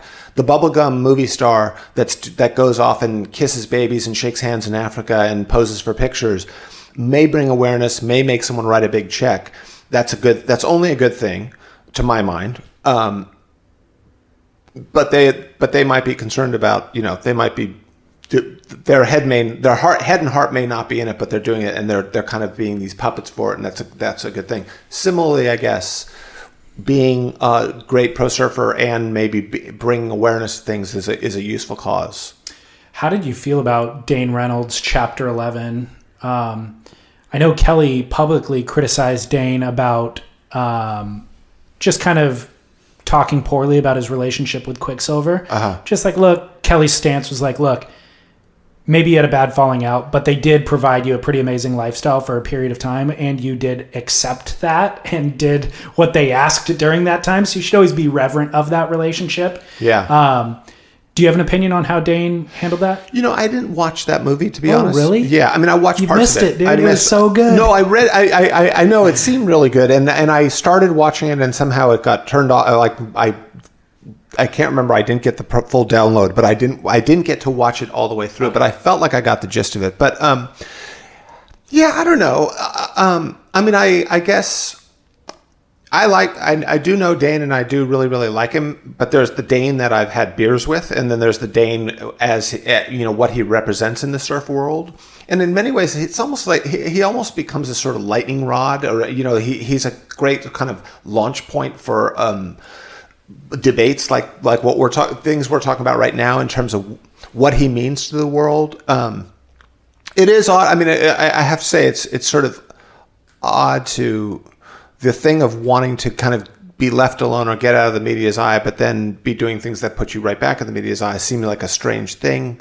But and I don't. I think Dane's just a great surfer, and he's just having fun making things, and that and and and I so I say that with total respect for him personally. But if you if you observe it, it there it, he he he makes me think about the the very things we just talked about, which is. Um, can you kind of exist as a great surfer that the public wants to watch and maintain a kind of purity and not be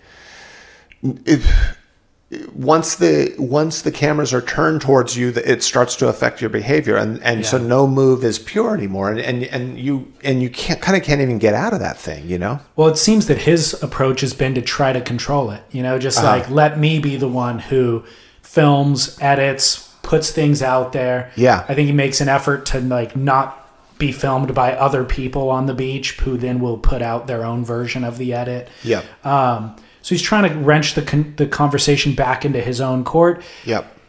which you know that's one tactic, and I admire the way that he's done it. I certainly like the things that he puts out, but it's just it's waged too much pressure for one person to really carry. You know, like Yeah. we we as fans. He is the lightning rod, and we ask for his opinion on things, and we expect him to respond to certain things. And Yeah. I really appreciate his candor, I think, in explaining what happened with that Quiksilver fallout with the Chapter 11 piece. Um, because I had heard a lot of it secondhand, and even his version is only his version. It's not necessarily 100% truth, but I appreciated him finally speaking up about it. So, Yeah. yeah, but I can also criticize a lot of the part of it too, you know? Right, right. Yeah, it's interesting. I mean, the one thing that I see now, and having been in in in the surfing world for many many years, you know, when I think we or or and I don't mean you and me specifically, but but fan great fans of surfing. When someone surfs incredibly well, we, we kind of start drinking the Kool Aid in ways that um, we lose check. We, we don't check anymore. Um, and I remember, you know, I mean, I grew up in the era of Tom Curren, and and I love Tom Curren. I have tremendous respect for Tom Curren. That being said, he would win a contest. He would give a speech he'd stutter. He would he would really mumble. He would never really say anything. And we would parse his words as if it were bob dylan you know? I mean he was such a god to everyone. It was sort of like he's a genius and we have to what was the innuendo that he had there? And and, I, and not just tom but i mean i watched that with a lot of guys. And then and then cut to you know 25 years later these are just normal guys who had an amazing skill on a surfboard but they're also just people trying to get by in the world so I, I kind of look at a lot of the, the surfers in their prime right now um, with a, with that grain of salt or with that thing of their real gift is what they do on a surfboard, and beyond that, to expect that. I mean, this is in many ways this is a whole this is a topic I'm happy to talk about. I realized I wanted to do a lot more than just surf journalism when I went to interview the hottest 18, 19 year old surfer of the time in the 90s, and and sat, you know, for three hours in a conversation and drove home going, I'm learning absolutely nothing. And I love to watch that guy surf, Yeah. but I don't ever want to sit down and talk to him for three more hours because that was the boringest conversation I had. He has nothing to say. This, this I won't mention names, Sure. but this guy's gift is what he does on a surfboard. So I would rather watch a video clip of them. I don't need to read the interview. I don't. They don't. They're, they're not great. That's not a great mind. And I, I don't. When I say they, I'm not generalizing. There are some great minds in surfing, but I think sometimes the better the surfer, the more we kind of hang on everything they're doing, and and that goes for things their extracurriculars, be it what they, be it stuff they make. Um, they, it's it's it's sometimes hard to separate um, our love of the surfing, and we just it becomes a sort of adulation that can get out of control. Yeah, and I think Kelly's done such a phenomenal job being an ambassador. Yeah. Like, who's going to follow his shoes? You know what I mm-hmm. mean? Like, mm-hmm. if John John is the next, John John, as much as I love him as a surfer, never said anything profound that I've ever heard. Yeah. Not in a magazine, not in a post he'd interviewed, nothing. So, and no, I'm not even bad mouthing John. It's just Kelly's such a great, great ambassador that yeah, you yeah, can't yeah. follow those footsteps. No, for sure. I mean, that's the one thing that I that I, I guess I really like about John John is he's not trying to do any of that, and it's really almost isn't. it's almost as if he he his, he he sort of just lets his surfing. I mean, it's almost a Hawaiian thing because I think Hawaii. It's funny when I was growing up surfing, I would watch like a a drop in. At Malibu, and there would be a, a, verbal altercation. It would almost be a battle of wits. It would be sort of who could stay, say the most clever thing. And sometimes it never turned into anything physical, but it was just like what witty, clever thing you could say. And it was great banter. I'd go to Hawaii and it'd be Rocky Point and someone drops in and it would be no words exchanged. It would be either a punch or a slap. Right. And I think there's that more taciturn, you know, let your let your let your skill do the talking, but don't like the verbal talking is not the thing. And Totally. and John John I think in many ways sort of comes from that.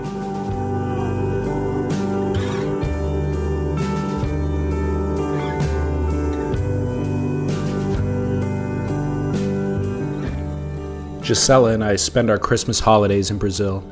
No one tells you this, at least no one told me. You get married, and your spouse's family becomes your family. Even if they did, it'd probably be too late, anyways. By the time your future spouse invites you to meet the family, the hooks are already in. Gisella's mom was classy and old worldly in her moral correctness. Her two sisters, one an anthropologist and the other an employee for the city of Sao Paulo's cultural affairs, were a joy. We had Sunday lunches that carried on for hours. Leonard Cohen on the stereo, the high rises out of the dining room window bathed in an orange glow. The Matta family was smart and funny. We shared a skewed take on the world. One New Year's morning, Gisela and I packed our gear and walked a long way south to an empty cove. We read on the sand, we sipped beer. We spoke in married couple shorthand that at the time felt monotonous but now seems warm and comfy. We fell asleep holding hands in the sweltering sun. When I woke, I saw a little left bouncing off a round rock. I grabbed my fins and went for a splash. I rode the turquoise wedges, shaping my body to their curves, practicing oneness. I felt light and fish like. At one point, I looked in and saw Gisela, feline on her side, blue bikini, head in book. Behind her was jungle as far as the eye could see. It was our beach. We were like kids in the Blue Lagoon. A sense of discovering each other, the anxieties of our New York lives a million miles away. For those minutes, my life was as perfect as I can remember.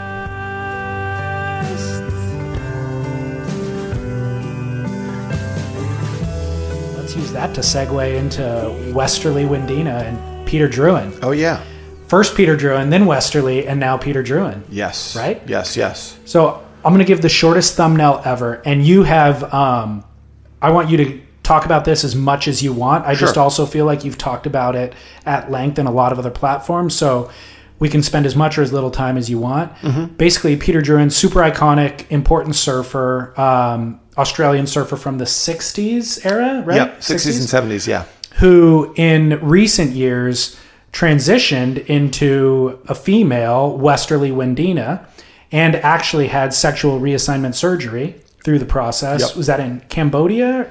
It was Thailand? in uh, Bangkok, Thailand, and it was 2012. Okay. Yeah. And you started out by writing a story for the Surfer's Journal, ended up becoming a book, and now a documentary that's yet to be released. The book is Becoming Westerly, and um, finished the book basically with West Westerly still being Westerly, but subsequently since then has actually transitioned back into living as Peter Drouyn. Yep. Although she did have the reassignment surgery Yes. previously. Yep. So, um, fascinating figure. Yeah. I would.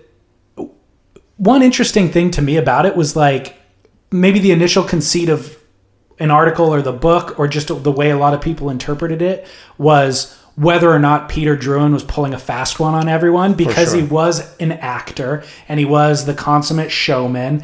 There was always a question of this is just a ruse, and as soon as we all buy into it, he's going to point the finger and laugh at us and go, "Ha, I pulled a fast one on you." Yep.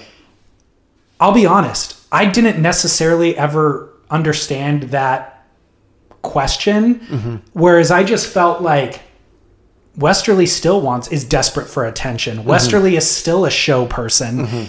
And so for me, reading it and kind of just watching the thing from the sideline, I always felt like it doesn't matter whether or not this is a ruse or not Uh-huh.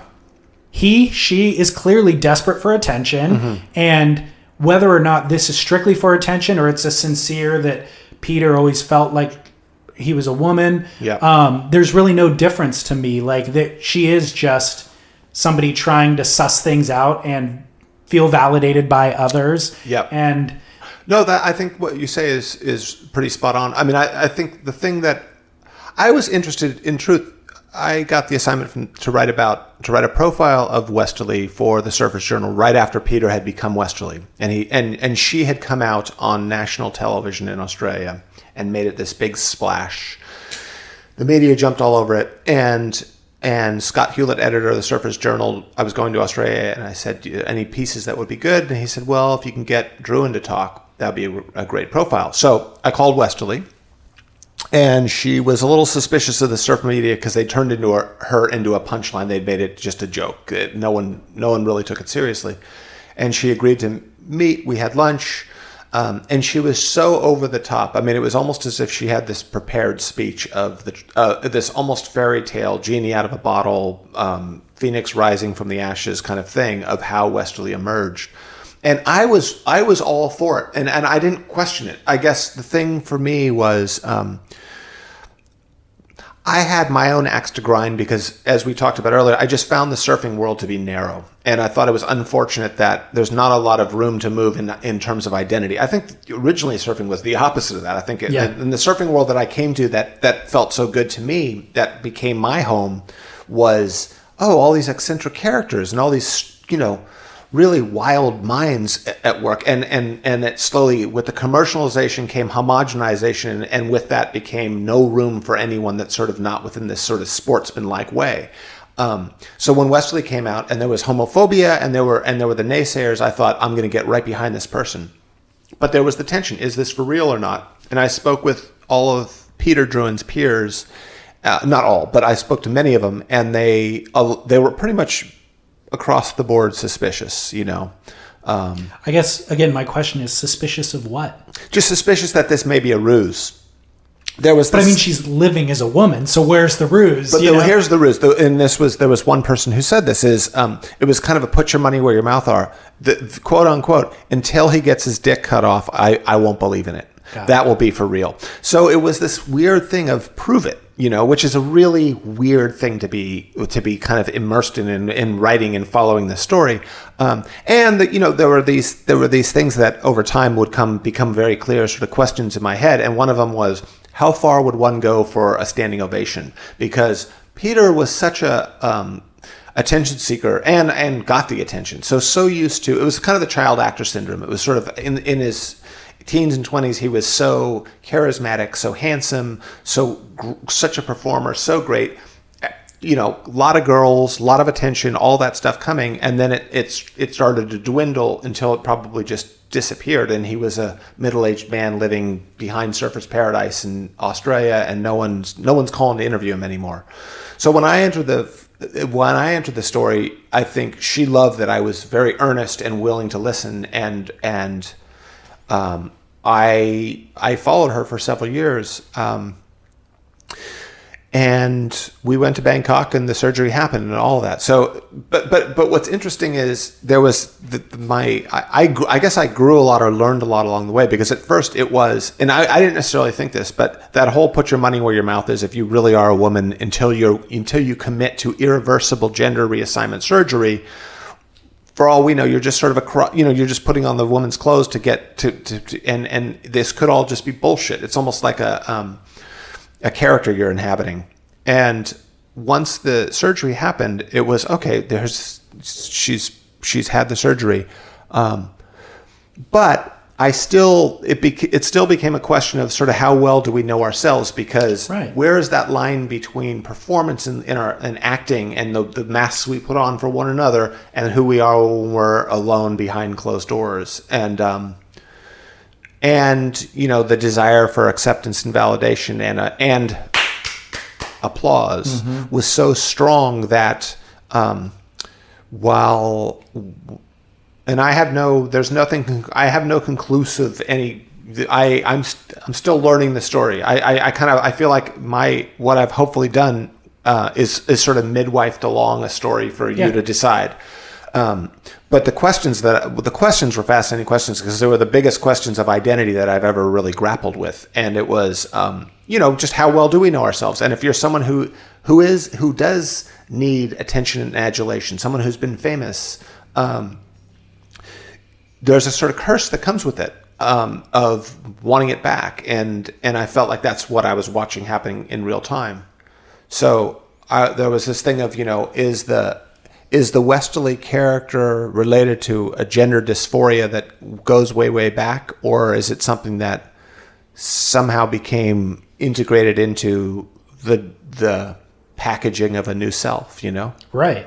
It's a fascinating story. Yeah. And for me, whether it's a quote unquote ruse is no less interesting than if it was quote unquote sincere. Yeah. You know? Yeah. Like those Yeah, things yeah. are equally interesting. The motivating factors between either of those options are equally interesting to me. Yeah. Yeah. Uh, What are Peter's plans now? Is he going to get a second surgery, or like where does he go from here? I should know this, but I don't. But I don't think you can go back. Um, Okay, yeah, I don't know either. Yeah, um, but I think I saw Peter a year ago, and he was in great, great form. Um, he was, you know, I, I'd heard that she had gone back to being he, and we went over for the documentary to to speak with him, and he was very much open to it. And when we arrived, immediately he wanted to. He had written a script, and he had a character for me to be in it, and he wanted to film this sketch. It was like a sketch Wow. comedy piece, and so I, you know, I went there was this heavy thing of going back to being Peter, which was huge. Um, but the first order of business was we got to we got to shoot this we got to shoot this sketch I've written, and we went and we shot it, and I had lines, and I was given a script that was written longhand. It was fantastic, but I realized that Peter is such an actor. I mean, it's there was a there was a director when Peter was an actor in the '80s. There was a director who we interviewed for the documentary, and um, he said um, Peter could play a good uh, used car salesman, could be a good this, and went on this whole list of all the characters Peter had played in various movies and television and TV commercials. And he said, but where he had problems was playing himself. And that was kind of what I got when I encountered let's go into make believe. It was sort of make believe is way safer than the really sincere, but then he did get really, really deep. And, and I won't give too much away because the documentary is going to be coming out very soon. But I mean, it was a fantastic journey, and I have so much respect for Peter. I really do. We've had this, we've had such a um, up and down relationship, but I, you know, I've learned more from this person. I mean, I've learned so much from this person. So, When you saw him a year ago, did he express any regret about having had the surgery? no, Okay. no, no. I Did mean, you ask him that? Yeah, absolutely. And um, this, I'm, I don't want to give too much away because the film explores all this stuff. But it was, it was, there was, it wasn't regret. Okay. Yeah. You spent 10 years on this story in various forms. Eight. Yeah. Eight years. 2009 when I started. Yeah. Okay. Yep. Um, I could see the initial, the kind of obviously it's a sensational story, so I see that fascination. Mm-hmm. But why so much time, and what was your fascination with it? Really, it's a long time to spend. It really is. But in the beginning, it was here's, you know, having written so many profiles of, of, of great surfers, but they almost become they almost become repetition repetitious. They're the same sort of story. I mean, I guess the road to becoming a great surfer is often much the same. It's a lot of time in the water, however you do that.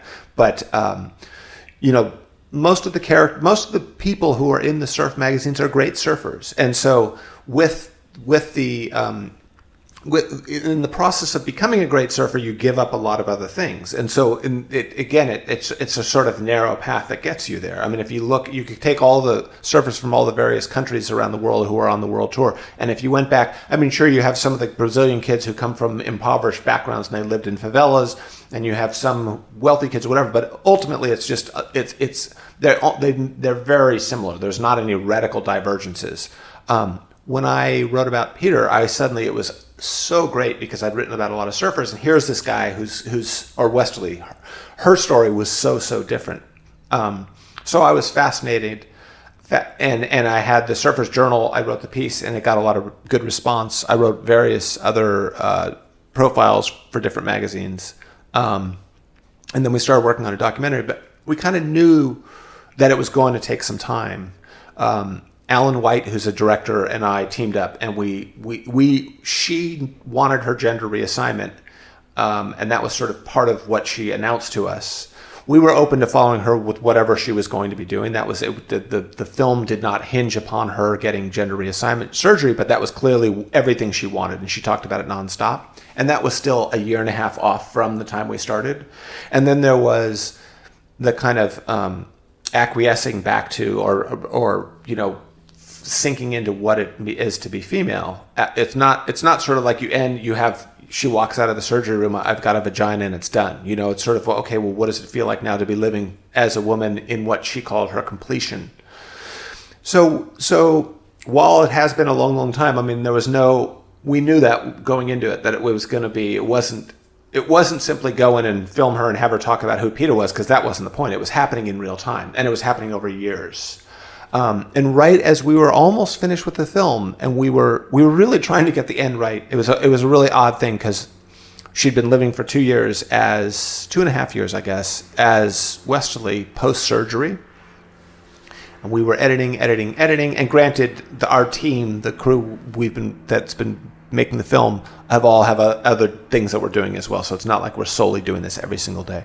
But then finally, I got word that Westerly had gone back to being Peter, and so that meant. Um, on the one hand, okay, now we have an ending for this film. This is an ending none, no one ever imagined. And B, we've got to go back, film it, and then figure out how to edit it with that. So it was tricky. I mean, interestingly, I've learned this. Um, I think documentaries are really these this type of documentary, something that's unfolding as you go, is Right. a really really difficult thing because, for instance, if you write a screenplay, you start you you begin the first act or the first scene. You you are you once you've written that script, you know that there's the scene one, and you go shoot it, and you do 12 takes of it, and you might use one of those takes, or you might um, meld together a few of those takes, but you know where that fits in the timeline of the film. With the documentary, we just did this kind of grab and go, let's just shoot and get about 100 hours of film, and we don't even know where we're going to start. Yeah, and there's other documentaries too. They're just retelling a historical event, and there is a beginning, middle, and end. It's a lot easier to shoot. Exactly. This is yeah. No, this that- is, that- but this is also gold, man. This No. is like,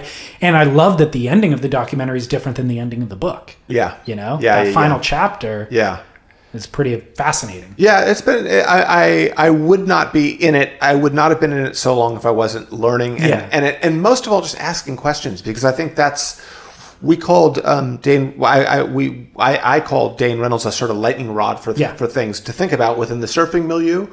With Westerly, it's this lightning rod with Peter now. It's this lightning rod for all these big questions about Totally. identity, and I've never. Um, I mean, I just the the, the questions that literally formed in my head from spending time with her, him, her, or her, and then him. I didn't know Peter. I only met her, Westerly, but her and him later um, were questions with huge themes. You know, big, big questions. And I've always wanted that. I mean, that was I think I felt limited by surfing because I felt it's not as if surf magazines are a typical place to be going into. First of all, you don't even have the space in the magazines to do it, nor do people even want that. There's a certain sort of let, let's stay on the surface of things here to some degree. I mean, that's agree. arguable, but for the most part, that's what it is. And Westerly and Peter provided me uh, uh, something that was, you know, worthy of, of all that all those years. you and I have touched on sincerity as being important. Um, and I know you've spent so much time. I feel like you've even talked about Westerly saying that she's become a good friend over the course of this process. If there's always this underlying question of whether or not what you're documenting is a ruse, I mean, can you refer to her as a friend? Do you feel like she is a true friend if you know you're not even certain that the basis of the friendship is truth? That's a really good question. Um, yeah, it's it's tricky. I mean, I, there was a time when I would call us friends. I would say less so now. It's not as it's not as if we had any kind of falling out or anything like that. But um, it's there, there's there's friend as in someone you go to dinner with, someone you have camaraderie with. Um, and that are easy to hang out with. Westerly and Peter have not never been e- easy to hang out with, but we've had some interesting conversation. There's a there's a sort of prodding. There's this, this sort of um, being challenged constantly by her and him. That uh, I mean, I genuinely care about him, and I wish him all only good things. Um, but I don't know if it's friendship now. It's it, and I speak of it almost in the past tense only because we're pretty much finished with the film, and where it goes from here is another story. I mean, a lot of the impetus for us to spend time together was in the documenting of, of all of it. Now that the documenting of it is over, it, it might be something else. But I do, I mean, Peter Drouyn's an incredible person, really great person to, for the podcast. I mean, truly, you Yeah, that it's, would be- it- it's this an incredible mind, and and um, and there's a lot there's a lot there that comes up in the process of hanging out with her or him. Did you feel as though she was being sincere with you when you were engaged in the process?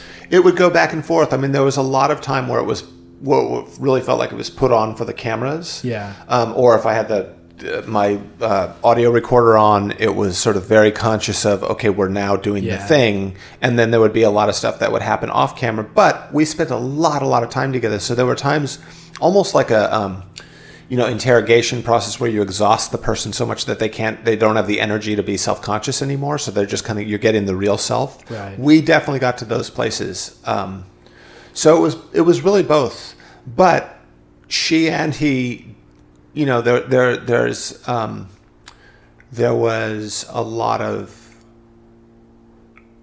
there was a lot of performing. Okay. Yeah, Yeah. Uh, is the film locked off? Is it almost. Okay. days away from it. okay? Good. Yeah. Congrats. Thank you. Yeah. Do you have a game plan or a timeline for release? Not as of now. We still have to go through post, so we still will probably be working on it till the end of the year. But I think, um, you know, as soon as we do that, we're going to figure out the next approach. Cool. Yeah. Uh, I'm excited. Thanks. Yeah. Thank you. Um, let's talk about surf film actually in general. Uh, Uh-huh. When was what was the last surf film you watched actually from beginning to end? Wow. That's a good question. I can't even think of it. Isn't it weird? Yeah. I mean, for something that's been so influential in our lives, Yeah. grow- like it's weird how it's gone away. Yeah. Um, The, the other side of it, though, is that there are so many. I mean, there's a kind of glut of content in the world in general, and in surfing in particular. But there's just it's it's and the way in which we get. You know, I'll get a link or I'll see something. There will be something available, and it's really easy to do. It's that kind of fractured attention, you know, ADD thing where you where you watch a little bit of something, but you don't watch all of it. As I was saying with Dane Reynolds' film, uh, you know, I watched some of it. I didn't. I didn't watch it. I didn't stop and watch the thing in its entirety. Um, I agree with you that that does happen, but at the same time, I still watched a new. I watched a full length film last night, so I devote time and attention to watching film, yeah, but not surf. yeah. You know? No, no, no. Well, that's true. So it's like my I do have the attention span. It's for really good content. And Yeah. so my question is just, you know, is there good surf content out there really or is the value of the content watching the raddest air? Well, I can do that on Instagram, so there's no need to watch it. Or if the value in surf stories is better served in print, then I'll get the stories there. Yeah. I'm just not sure that the surf filmmakers are really executing No, I, to the th- full. I think that's probably pretty fair.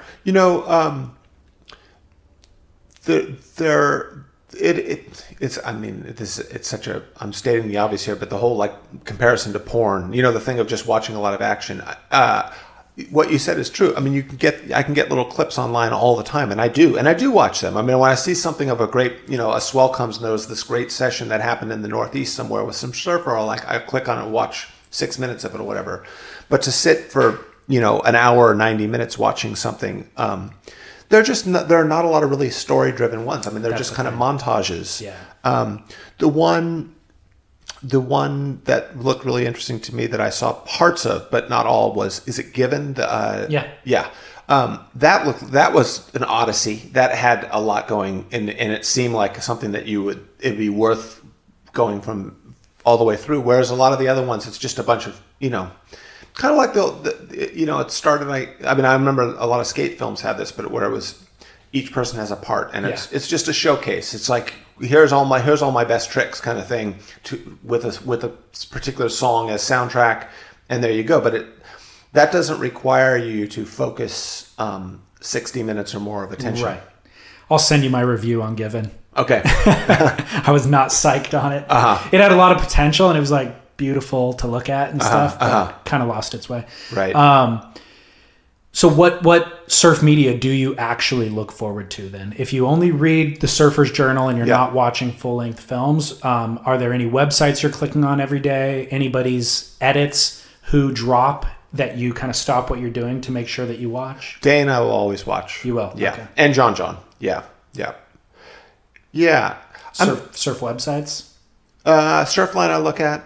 I mean, it's, it's Surfline. It's interesting because I go to Surfline mainly to check the swell, tide, uh, cams, and then inevitably there will be something in my I'll I'll kind of be scanning and there'll be something I'll grab onto and check it out. Yeah. Yeah. But the Surfer's Journal I like, and I, I think in many ways it really is. It's the um, it's print media doing its thing, doing its best work. I mean, it's so beautiful. Um, to my mind, it feels there's a sort of timeless quality to it, and it is um, where where a lot of the other stuff is literally at my computer, which I'm on way too much anyway, and it's the kind of glowing screen versus sort of sitting back with the tactile experience of flipping pages. Which I'll do with books and mag, you know, other magazines, not surf magazines, but the Surfer's Journal. Very happily, I'll do that with. So, what other magazines are you invested in? I read the New Yorker. Um, I read newspapers. at the New York Times in the corner, although I don't get it every Sunday. Do you make it through the New Yorker every week? Not even close. Yeah. yeah, yeah. No, I find what I find what's interesting to me, and that's it. I mean, I really don't feel like I have nearly. I don't get. I'm saying what probably everyone says, but I don't feel like I have nearly enough time, and I don't even have children, you know. But it, but it's. Um, I wish I could be reading more, and I real. I do. I really felt there was a time when I was living in New York, and I and I did a kind of assessment of myself as a writer and I thought I need to be reading much much more and there's so much I've missed. And I was it was almost like the overcompensation of someone who skipped out on college to go traveling around and now what do I need to do to sort of edify and fortify myself? And it was read a lot of great literature. So I bought a lot of books at the Strand bookstore in in the village and uh and I would I would sit every evening and read 50 it was 50 pages a day. I made a goal for myself. It's kind of weird to be doing that. You know that's another thing. It's it's that was almost a, putting my competitive surfer mentality onto reading or in onto writing. But um but that thing of of making it a goal to take it all in and um and I was really good at that then. But no now I feel more scatterbrained. Yeah. yeah. Um, do you, how closely do you follow the WSL? Not really closely Really? Yeah, I mean, I'll turn it. I'll tune into a. I don't. I don't have the app on my phone. I don't get alerts. Um, if one of my friends mentions something exciting happening, have you seen what's going on at Chopu? Have you seen what's going on in Fiji? I will tune in.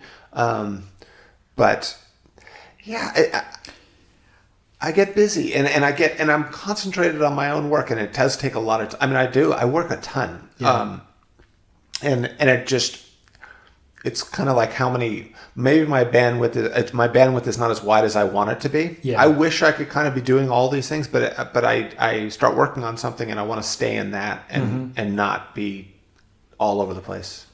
Which um, stories in surfing would you like to tell? Like, I mean, obviously you got to prioritize. You only have so much time to write, but like, are there any stories that you feel haven't been told at all, or maybe haven't been thoroughly enough told? Hmm, God, that's interesting. Um, nothing comes to the top of my head. I mean, I think the thing that I'm I'm interested in more fiction. I think. Okay. There's not a story. It's not. There's not some surf scene across the world. There's not a particular surfer that I would really like to get to know and get in their head. There's. I. There's not. I.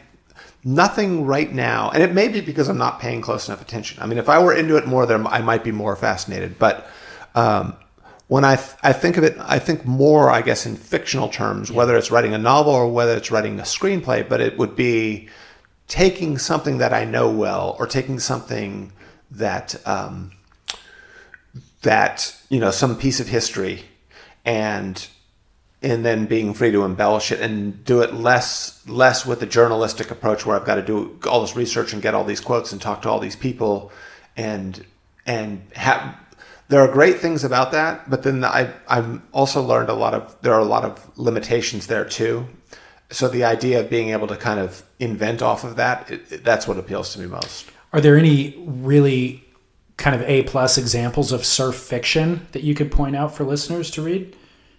Kem Nunn is really, really great. I mean, all of his books are great. Tapping the Source is great. Dogs of Winter, Tijuana Straits.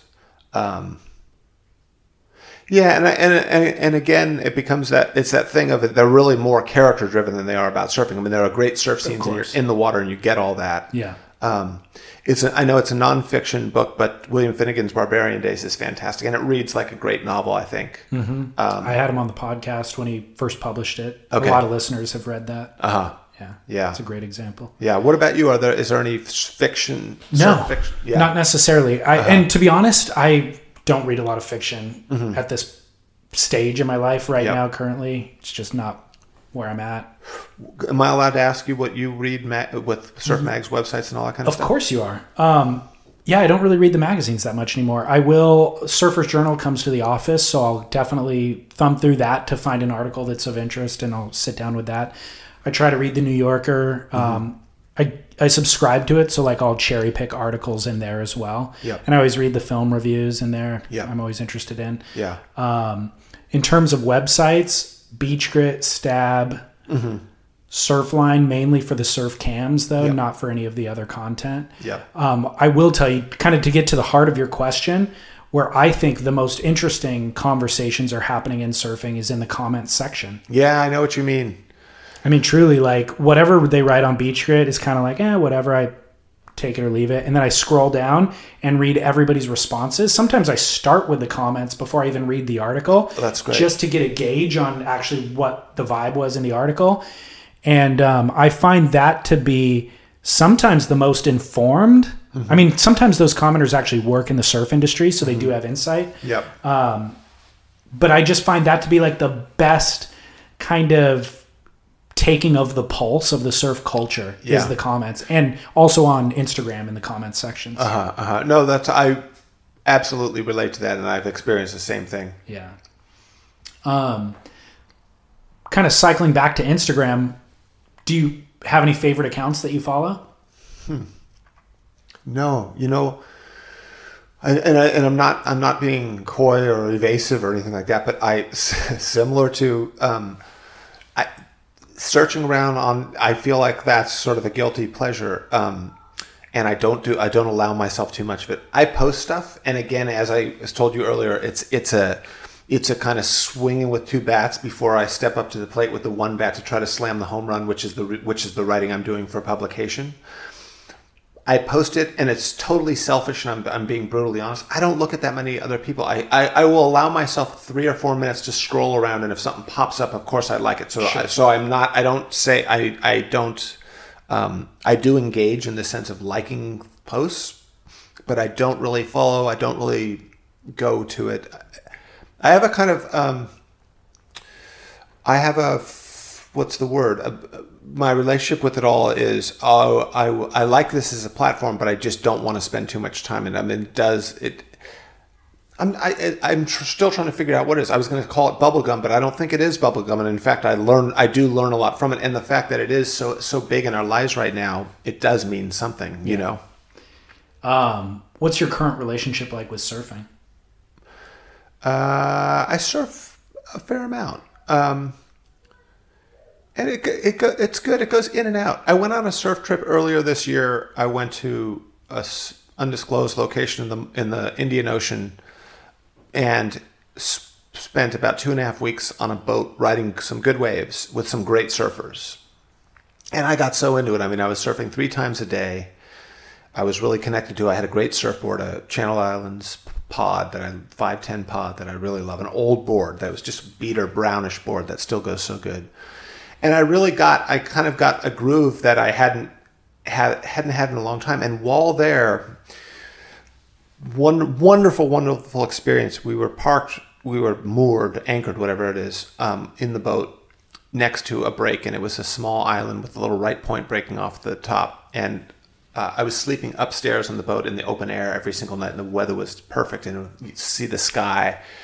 And sometimes I would wake up in the middle of the night and I would hear the waves breaking, and it would have this kind of. I was trying to figure out what it was in a kind of writerly way, like how do you write the sound of these waves? And it almost sounded like tearing paper. It was like, hmm.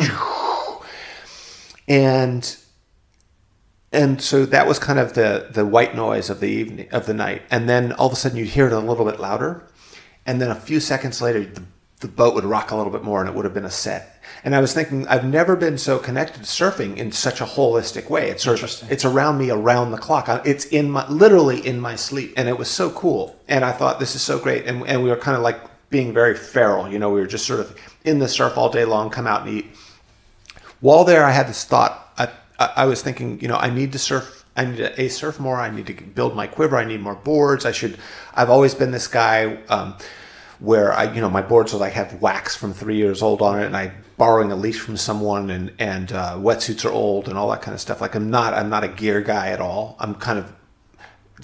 I'm lazy about all that stuff, and um, and I also thought like surfing is a big part of my life and it makes me feel really, really good. When I go home, I'm going to really make a bigger effort to stay in it. I haven't at all. I've completely steered away. Um, and I didn't, for whatever reason, maybe the quality of the surf, maybe the crowds. I don't like crowds, unfortunately. Um, and I like, I like going into my head. And so I, if if I, when I'm it's so crowded in, in LA County to surf, and so there it becomes it becomes an exchange of energy with other people and so there and and then my ego of course comes into it and so it's sort of like you know i was on the inside but that fucker just paddled my inside and took that wave and that should have been my wave and then that pisses me off and then you know oh i had a session not long ago where an an utter kook who could barely paddle dropped in on a beautiful wave in front of me and just you know um, destroyed a, a, a wave that I feel like I've been surfing 40 years to, to, to earn and barely apologized, you know, and, and I just, it was, it's really, it's tricky. It's, it, it, it's, I realize this and I don't want to be bitter and I don't want to fall into that. But if you've been surfing more than three decades, and it's probably whatever time in history, you know, this is, it's not unique to this time in history. It's sort of,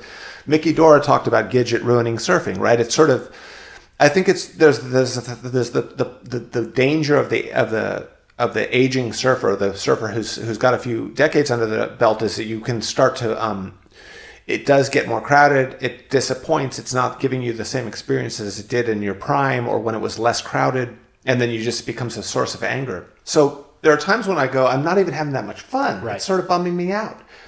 I ride a bicycle a lot, and I ride really. I have and I like my surfboards. I got a beater mountain bike that's all rusted, but I go for these rides. And the cool thing about that there are not a lot of cars here where I live, and there are nice hills and there's beautiful views, and I long, ride along the beach.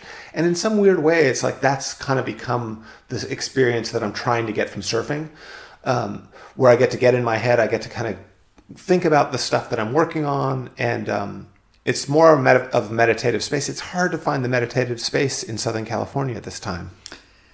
I fully, fully relate to all of those things. And I feel like we've seen that in Kelly's career as well, where you know, he's fallen down the rankings. Before he got injured this year, he was like 20th or something. Mm-hmm. However, when he shows up at Teahupoo and it's eight to 10 feet, he wins the event. Yeah. So it's like you can really only get him motivated when the waves are pumping. Yeah. He didn't even show up at Brazil this year, you know, uh-huh. uh-huh. pre injury, because why would you? Yeah. Um, and so I feel that way too, where I've started to question um, my own surf ability. You know, after surfing 300 days, in Orange County of crappy waves, I'm thinking, man, I kind of suck at surfing. And then the waves got good two weeks ago for a week straight, head high, offshore winds, and all of a sudden I was ripping. Yeah. I was like, oh no, I haven't gotten worse. It's just I really need good waves to even be motivated to try. Yeah, you know? yeah, No, it's. It, I mean, surfing, and, and I've done yoga and I do meditation, and and I think surfing is very that kind of spiritual practice realm. It is that, and and I sometimes. So my relationship is kind of this fraught and loaded thing where. Yeah. You know, I look at people who just they surf. It's just by their reflexive thing. Like I've been doing this, and I just that's what I do on Saturday morning, or whenever I ever, or whenever there's a swell, I'm on it. And and I definitely have moments where I just question: Is that really what? Like maybe my best surfing days are behind me. Maybe maybe I hit, um, you know, by getting to go around the world and be and be one of you know being being a good good surfer of that period and riding the best waves. Um, there's there's almost a thing of like maybe quit while you're ahead and just find other things that are interesting. But I also know that it is so much a part of my feeling, literally, you know, uh, the, the sense of feeling good in my body. Um, and it's kind of the combination of the shoulders from paddling, that workout there, the dancing across waves, the hip gyrations, the cleaning of your head from the water, yeah. the staring at the horizon line, all those things. Nothing else gives me that and makes me feel as good. Um, but there's a lot of it where it's like it feels like masturbation. You know, it's just sort of you're just doing this thing and it's not it's you it's not going anywhere. I have Dave Parmenter um, as a regular guest on the show, Uh-huh. and he talks about what you and I are talking about is just playing in the shore break because now he's doing open ocean paddling, not only on prone boards but uh, canoe races Wow. as well, like single man canoes. And he talks about everything that he's ever learned from surfing being he needs all of that learning and information to do what he's doing out in these canoes times a hundred. He needs uh-huh. way more information because you're riding swells. Yeah. And he's like, you you catch a swell and then you spot one up ahead and you kind of use the one you're on to project you into the next one. Yep. And he's like, there's so much going on mentally for me. I'm drawing from all my surf experience, but it's the ocean is so much vaster Yeah. than the shore break that Yeah. we're used to riding. Yeah. And so that's opened my eyes, and I actually ordered a 12 foot paddleboard from him. Oh, that's great. Um, to help kind of make that transition because I felt a lot of the same things you did. And it's like, I don't want to get out of the ocean, but there's ways to, you know, still experience it. Yeah, no, I think that's I think that's a really good thing to do, and I, I admire that. Uh, there was a uh, a documentary recently about Wayne Lynch and and the Oh, yeah, the Patagonia one? Yeah, the Patagonia one, and it ends with him. He has a sailboat, a catamaran, and he's really into that. And it's almost as if this is the evolution of surfing. This is sort of you go uh, like what Dave was saying. You know, you're going beyond the shore break, and you go out there. And I thought, yeah, that makes a lot of sense, and it and it also makes sense because there is, I don't know, I guess and probably far more so a guy like Wayne Lynch would know this than me but when you when you when you've been a good surfer there it's it really is hard to just totally separate your ego Yeah. from it and when your timing is off and your fitness is not what and you're getting tired easily um, and people are surfing circles around you and you used to be the kind of alpha in the lineup it is. It's it's hard, and I wonder. I, I it's just sort of. I wonder if it's the diminishing returns. If it's only going to just kind of increasingly get worse, and I'm going to be 60, and it's going to. So so finding ways to keep that, and I do absolutely think there's the kind of negative ions or whatever it is that the ocean gives us, and all those things that are so that are like the dopamine receptors, and I mean that is such a valuable thing, and just the water. I mean, I just being in water is nice. I, bo- I body surf. Um, I got really into body surfing recently, and and that felt too that felt like an extension of surfing. In, in fact in my kind of romanticized way i was thinking it's like it's like shedding shedding the tools and just going you know you don't need this. It's like training wheels to a bike. It's like get rid of the surfboard and just go out with a pair of swim fins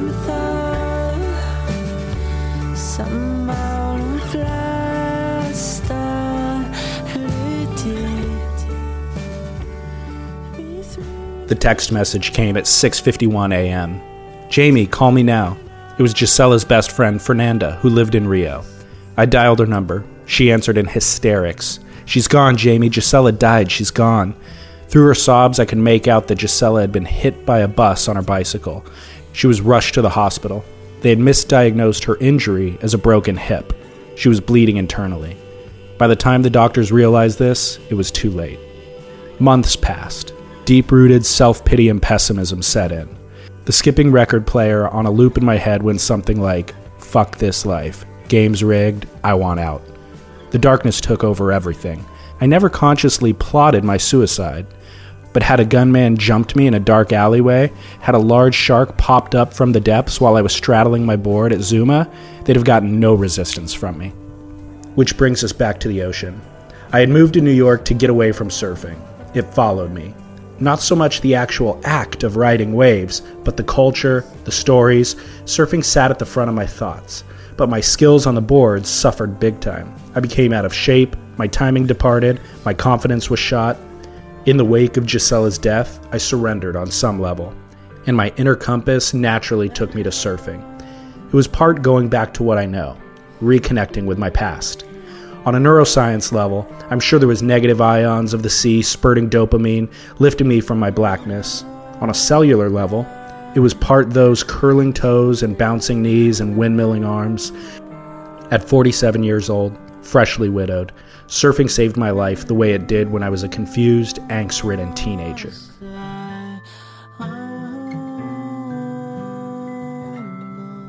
we hear about a lot of art coming from places of pain. How have those losses, number one, spurred your writing forward? And then Mm-hmm. number two, you mentioned yoga and meditation. How have you learned to process the trauma? Uh-huh. You know, my brother. When my brother died, he'd been he'd been an addict for a lot of years, and it was it was not totally unexpected. And and at that time, I was in my teens and twenties, so it was it was um, I was kind of too young to make a lot of sense of it, and I'm still making sense of it. You know, it was it was a, it was really difficult. But my my wife died uh, four years ago, and and that was unexpected, and and that that took me down like nothing's ever taken me down. Um, I was living in New York, and when it happened, she was in Rio de Janeiro. She was from Brazil, but I instant I my dear sister, who's I'm really close with, came over and said, you know, you should come home. It's like you got to be with your family. So I moved back to LA, and I slept on her sofa for a long time, and and uh, and in trying to kind of find my way forward, one of the things that happened, which was really interesting, is I started surfing again. When I was in New York, I didn't surf that much, and I really was, and um, I was like a surfer in denial or a lap surfer or something. It was, I did it a little bit, but it was, ne- I never, I really kind of put it aside. And uh, when I came back here, pretty much nothing felt good. But the one thing that did feel okay was going surfing, and it was, it was, it was almost almost like when I started surfing, it was like the afterglow of surfing. You know, it was sort of okay. I'm just going out because I know it's gonna. It's like eating spinach or broccoli or something. It's like okay, I know this is good for me, but I'm not that excited about it. And then I um, would get out and I'd be like, oh shoot, I feel a little bit. I'm not. I don't feel as heavy. And so, so I kind of rediscovered surfing, which was a great thing. But in terms of um, writing and I guess art making, um, I what happened with me is when I was living in New York with my late wife, I was trying to write a memoir about my life in surfing, and, and it wasn't going well. And I was working on it for a lot of years, and I was really obsessed over it. Um, and and I think I was really not true to myself in the sense I was.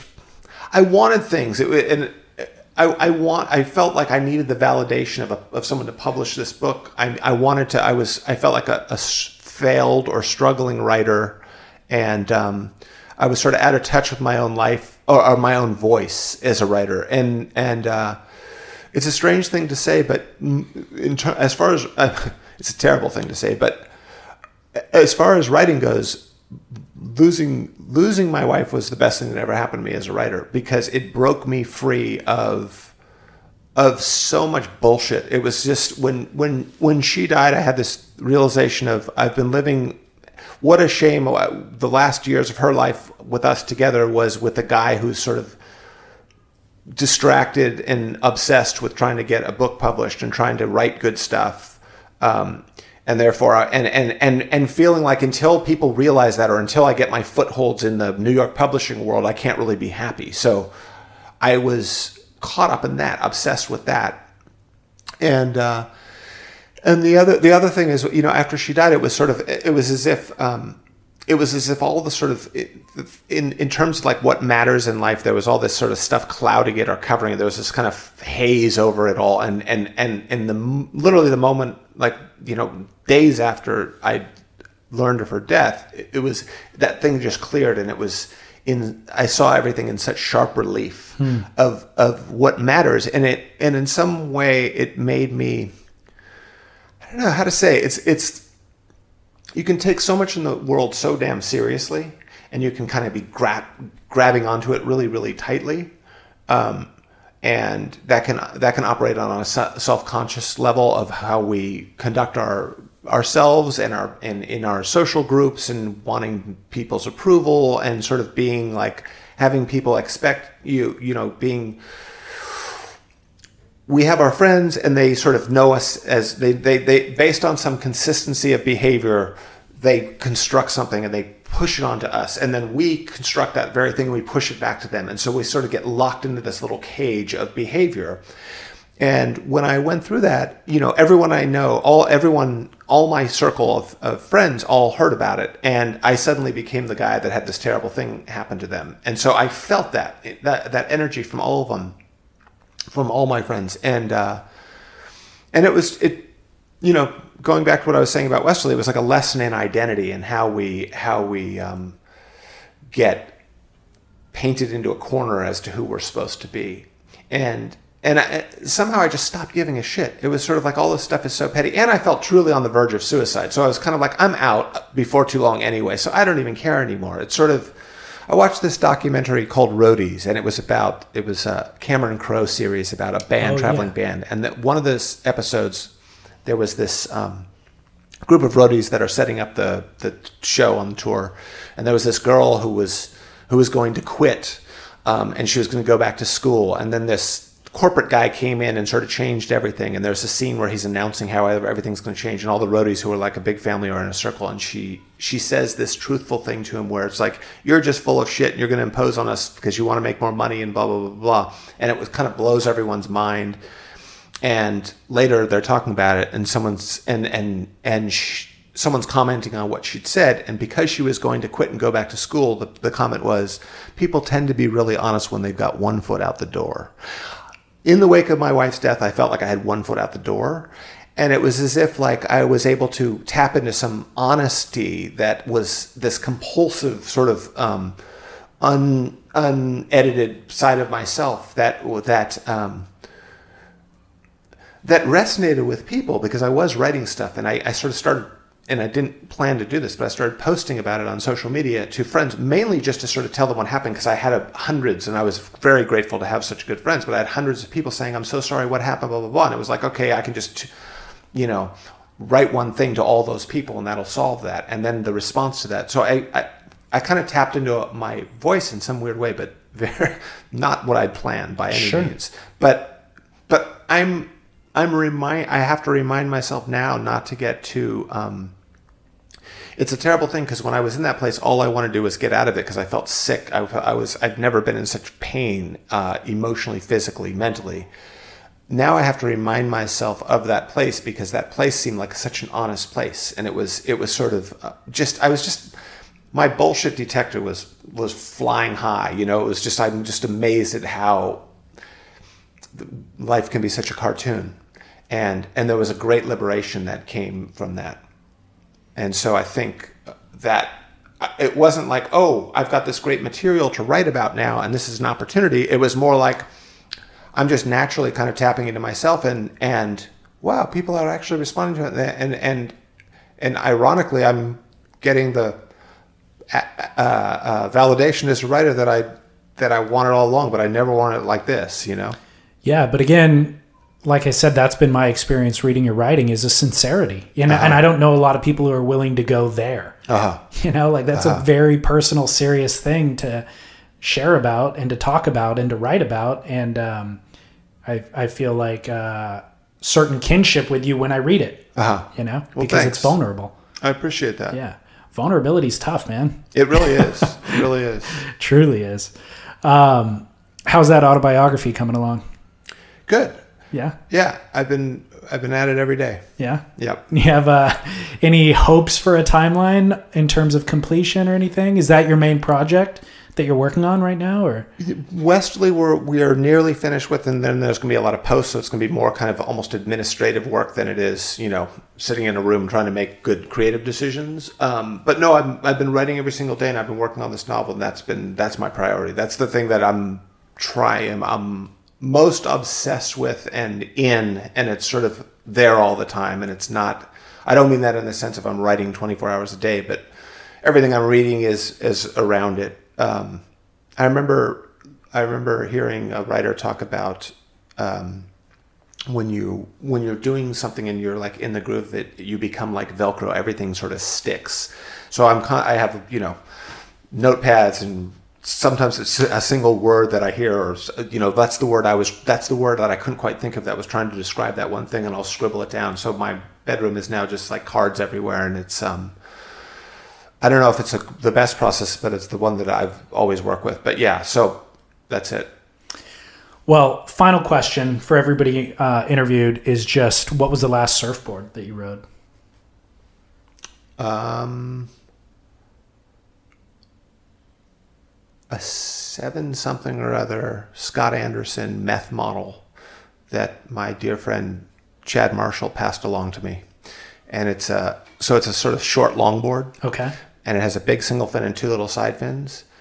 After spending time with Derek Hynd in Byron Bay about four years ago, and riding his uh, free friction finless, I came back, un- got this board, unscrewed the center fin, and so it has these two side ones. So it's really all about these little side slips, and it's almost like you get that if you snowboard, you know that feeling where, I mean, the thing that the revelation there is that, with the exception of some little, you know. Um, reverse type slides for the most part we're going in the direction of our nose as we surf on shortboards with fins in the in the rear and getting that that kind of um, you know being able to go on this like side slipping drift for a while it to me is such a fun feeling um, so that's what i've been riding Interesting. Yeah. I've done it. I've got a few boards that I've ridden finless, Uh-huh. and it just um, my challenge with it is just it's hard on my knees, Uh-huh. staying low. Yeah. you know, and kind of being in that squat position. I know the squat position, I think, is everything. And I learned that from watching Derek. And somehow I have that naturally. I'm really comfortable in that squat. Yeah. I skated in that Dogtown era, and everyone was really low center of gravity. It was a lot of Yeah. the Bertlemann style stuff.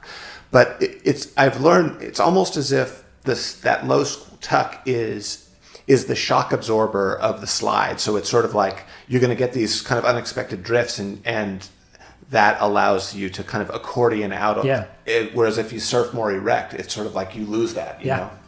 Know? is that board design like an egg design? No, it's kind of a mini longboard, but with a with, with a pintail. Okay. Yeah. Interesting. I don't even know the length of it, but uh, it's it's really really fun. Yeah, awesome. That's a good call. Yeah. Right on, dude. Well, thank you That's, so much. That was a lot of fun. yeah, I appreciate you taking I do so it- much time. Too. I do as well. Cool.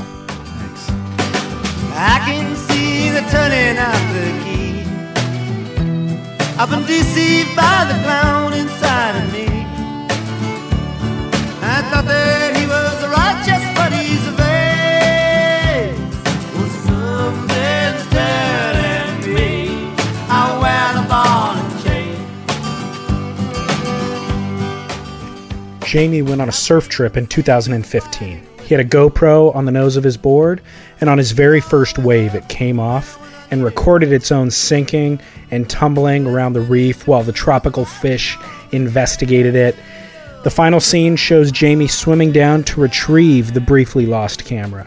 The footage is spectacular, and Jamie published the visuals as an accompaniment to a written allegory of lost love. The video is called Rhymes with Shove, and you can view it along with everything that Jamie and I discussed in this episode, including the trailer for Westerly and a link to purchase Becoming Westerly. All of it's on surfsplendorpodcast.com. There's also a comment section. I encourage you to share your thoughts on today's show. I will ensure that Jamie sees them. Also, if you'd like to hear more about finless surfing that Jamie was talking about, I'll be publishing an episode of Shaping Surfing with Manny Caro of Mandala Custom Shapes. He does a long Devon Howard egg esque soliloquy about finless surfing and how that's opened his mind not only to um, surfing options, but also board designs and how it's influenced boards that he designs that actually have fins. So look for that in about two weeks. And then lastly, if you like this episode and you'd like to hear more of it in the future, consider supporting my work. There are three ways you can do that. Firstly, you could set up a subscription for five bucks a month through PayPal. The link is on our website, so super simple to do. Number two, you could sign up for a Fanatic account, fanatic.com. They ship fins to your house for just 10 bucks a month. It's a fantastic way to explore and learn about fins. And uh, they literally have every single fin from all the major brands Futures, FCS, all that stuff. So you can keep the fins as long as you want. You could try as many as you want, ship them back whenever you're done. Uh, it's like Netflix's DVD program. It's a phenomenal service, and we have a great partnership with them. So just be sure to use the promo code podcast when you sign up, and you'll also get your first month free, in, in addition to us getting incentivized for that. So thanks for doing that. The third way to support the show is just to tell friends about it. Our success is measured in download numbers. And I have a couple new partnerships like Fanatic lined up um, for this year, and the more downloads we receive, the better leverage I have to design these mutually beneficial deals for you, for me, for the brand. So I'll make the content if you grow the audience. Thank you in advance. Thank you also to Jamie Brisick. Happy New Year to you all. This is my first reminder of the year to uh, encourage you just to get back into the ocean, share a couple of waves, and shred on. Take off your heavy makeup and your shawl. Won't you descend from the throne from where you sit?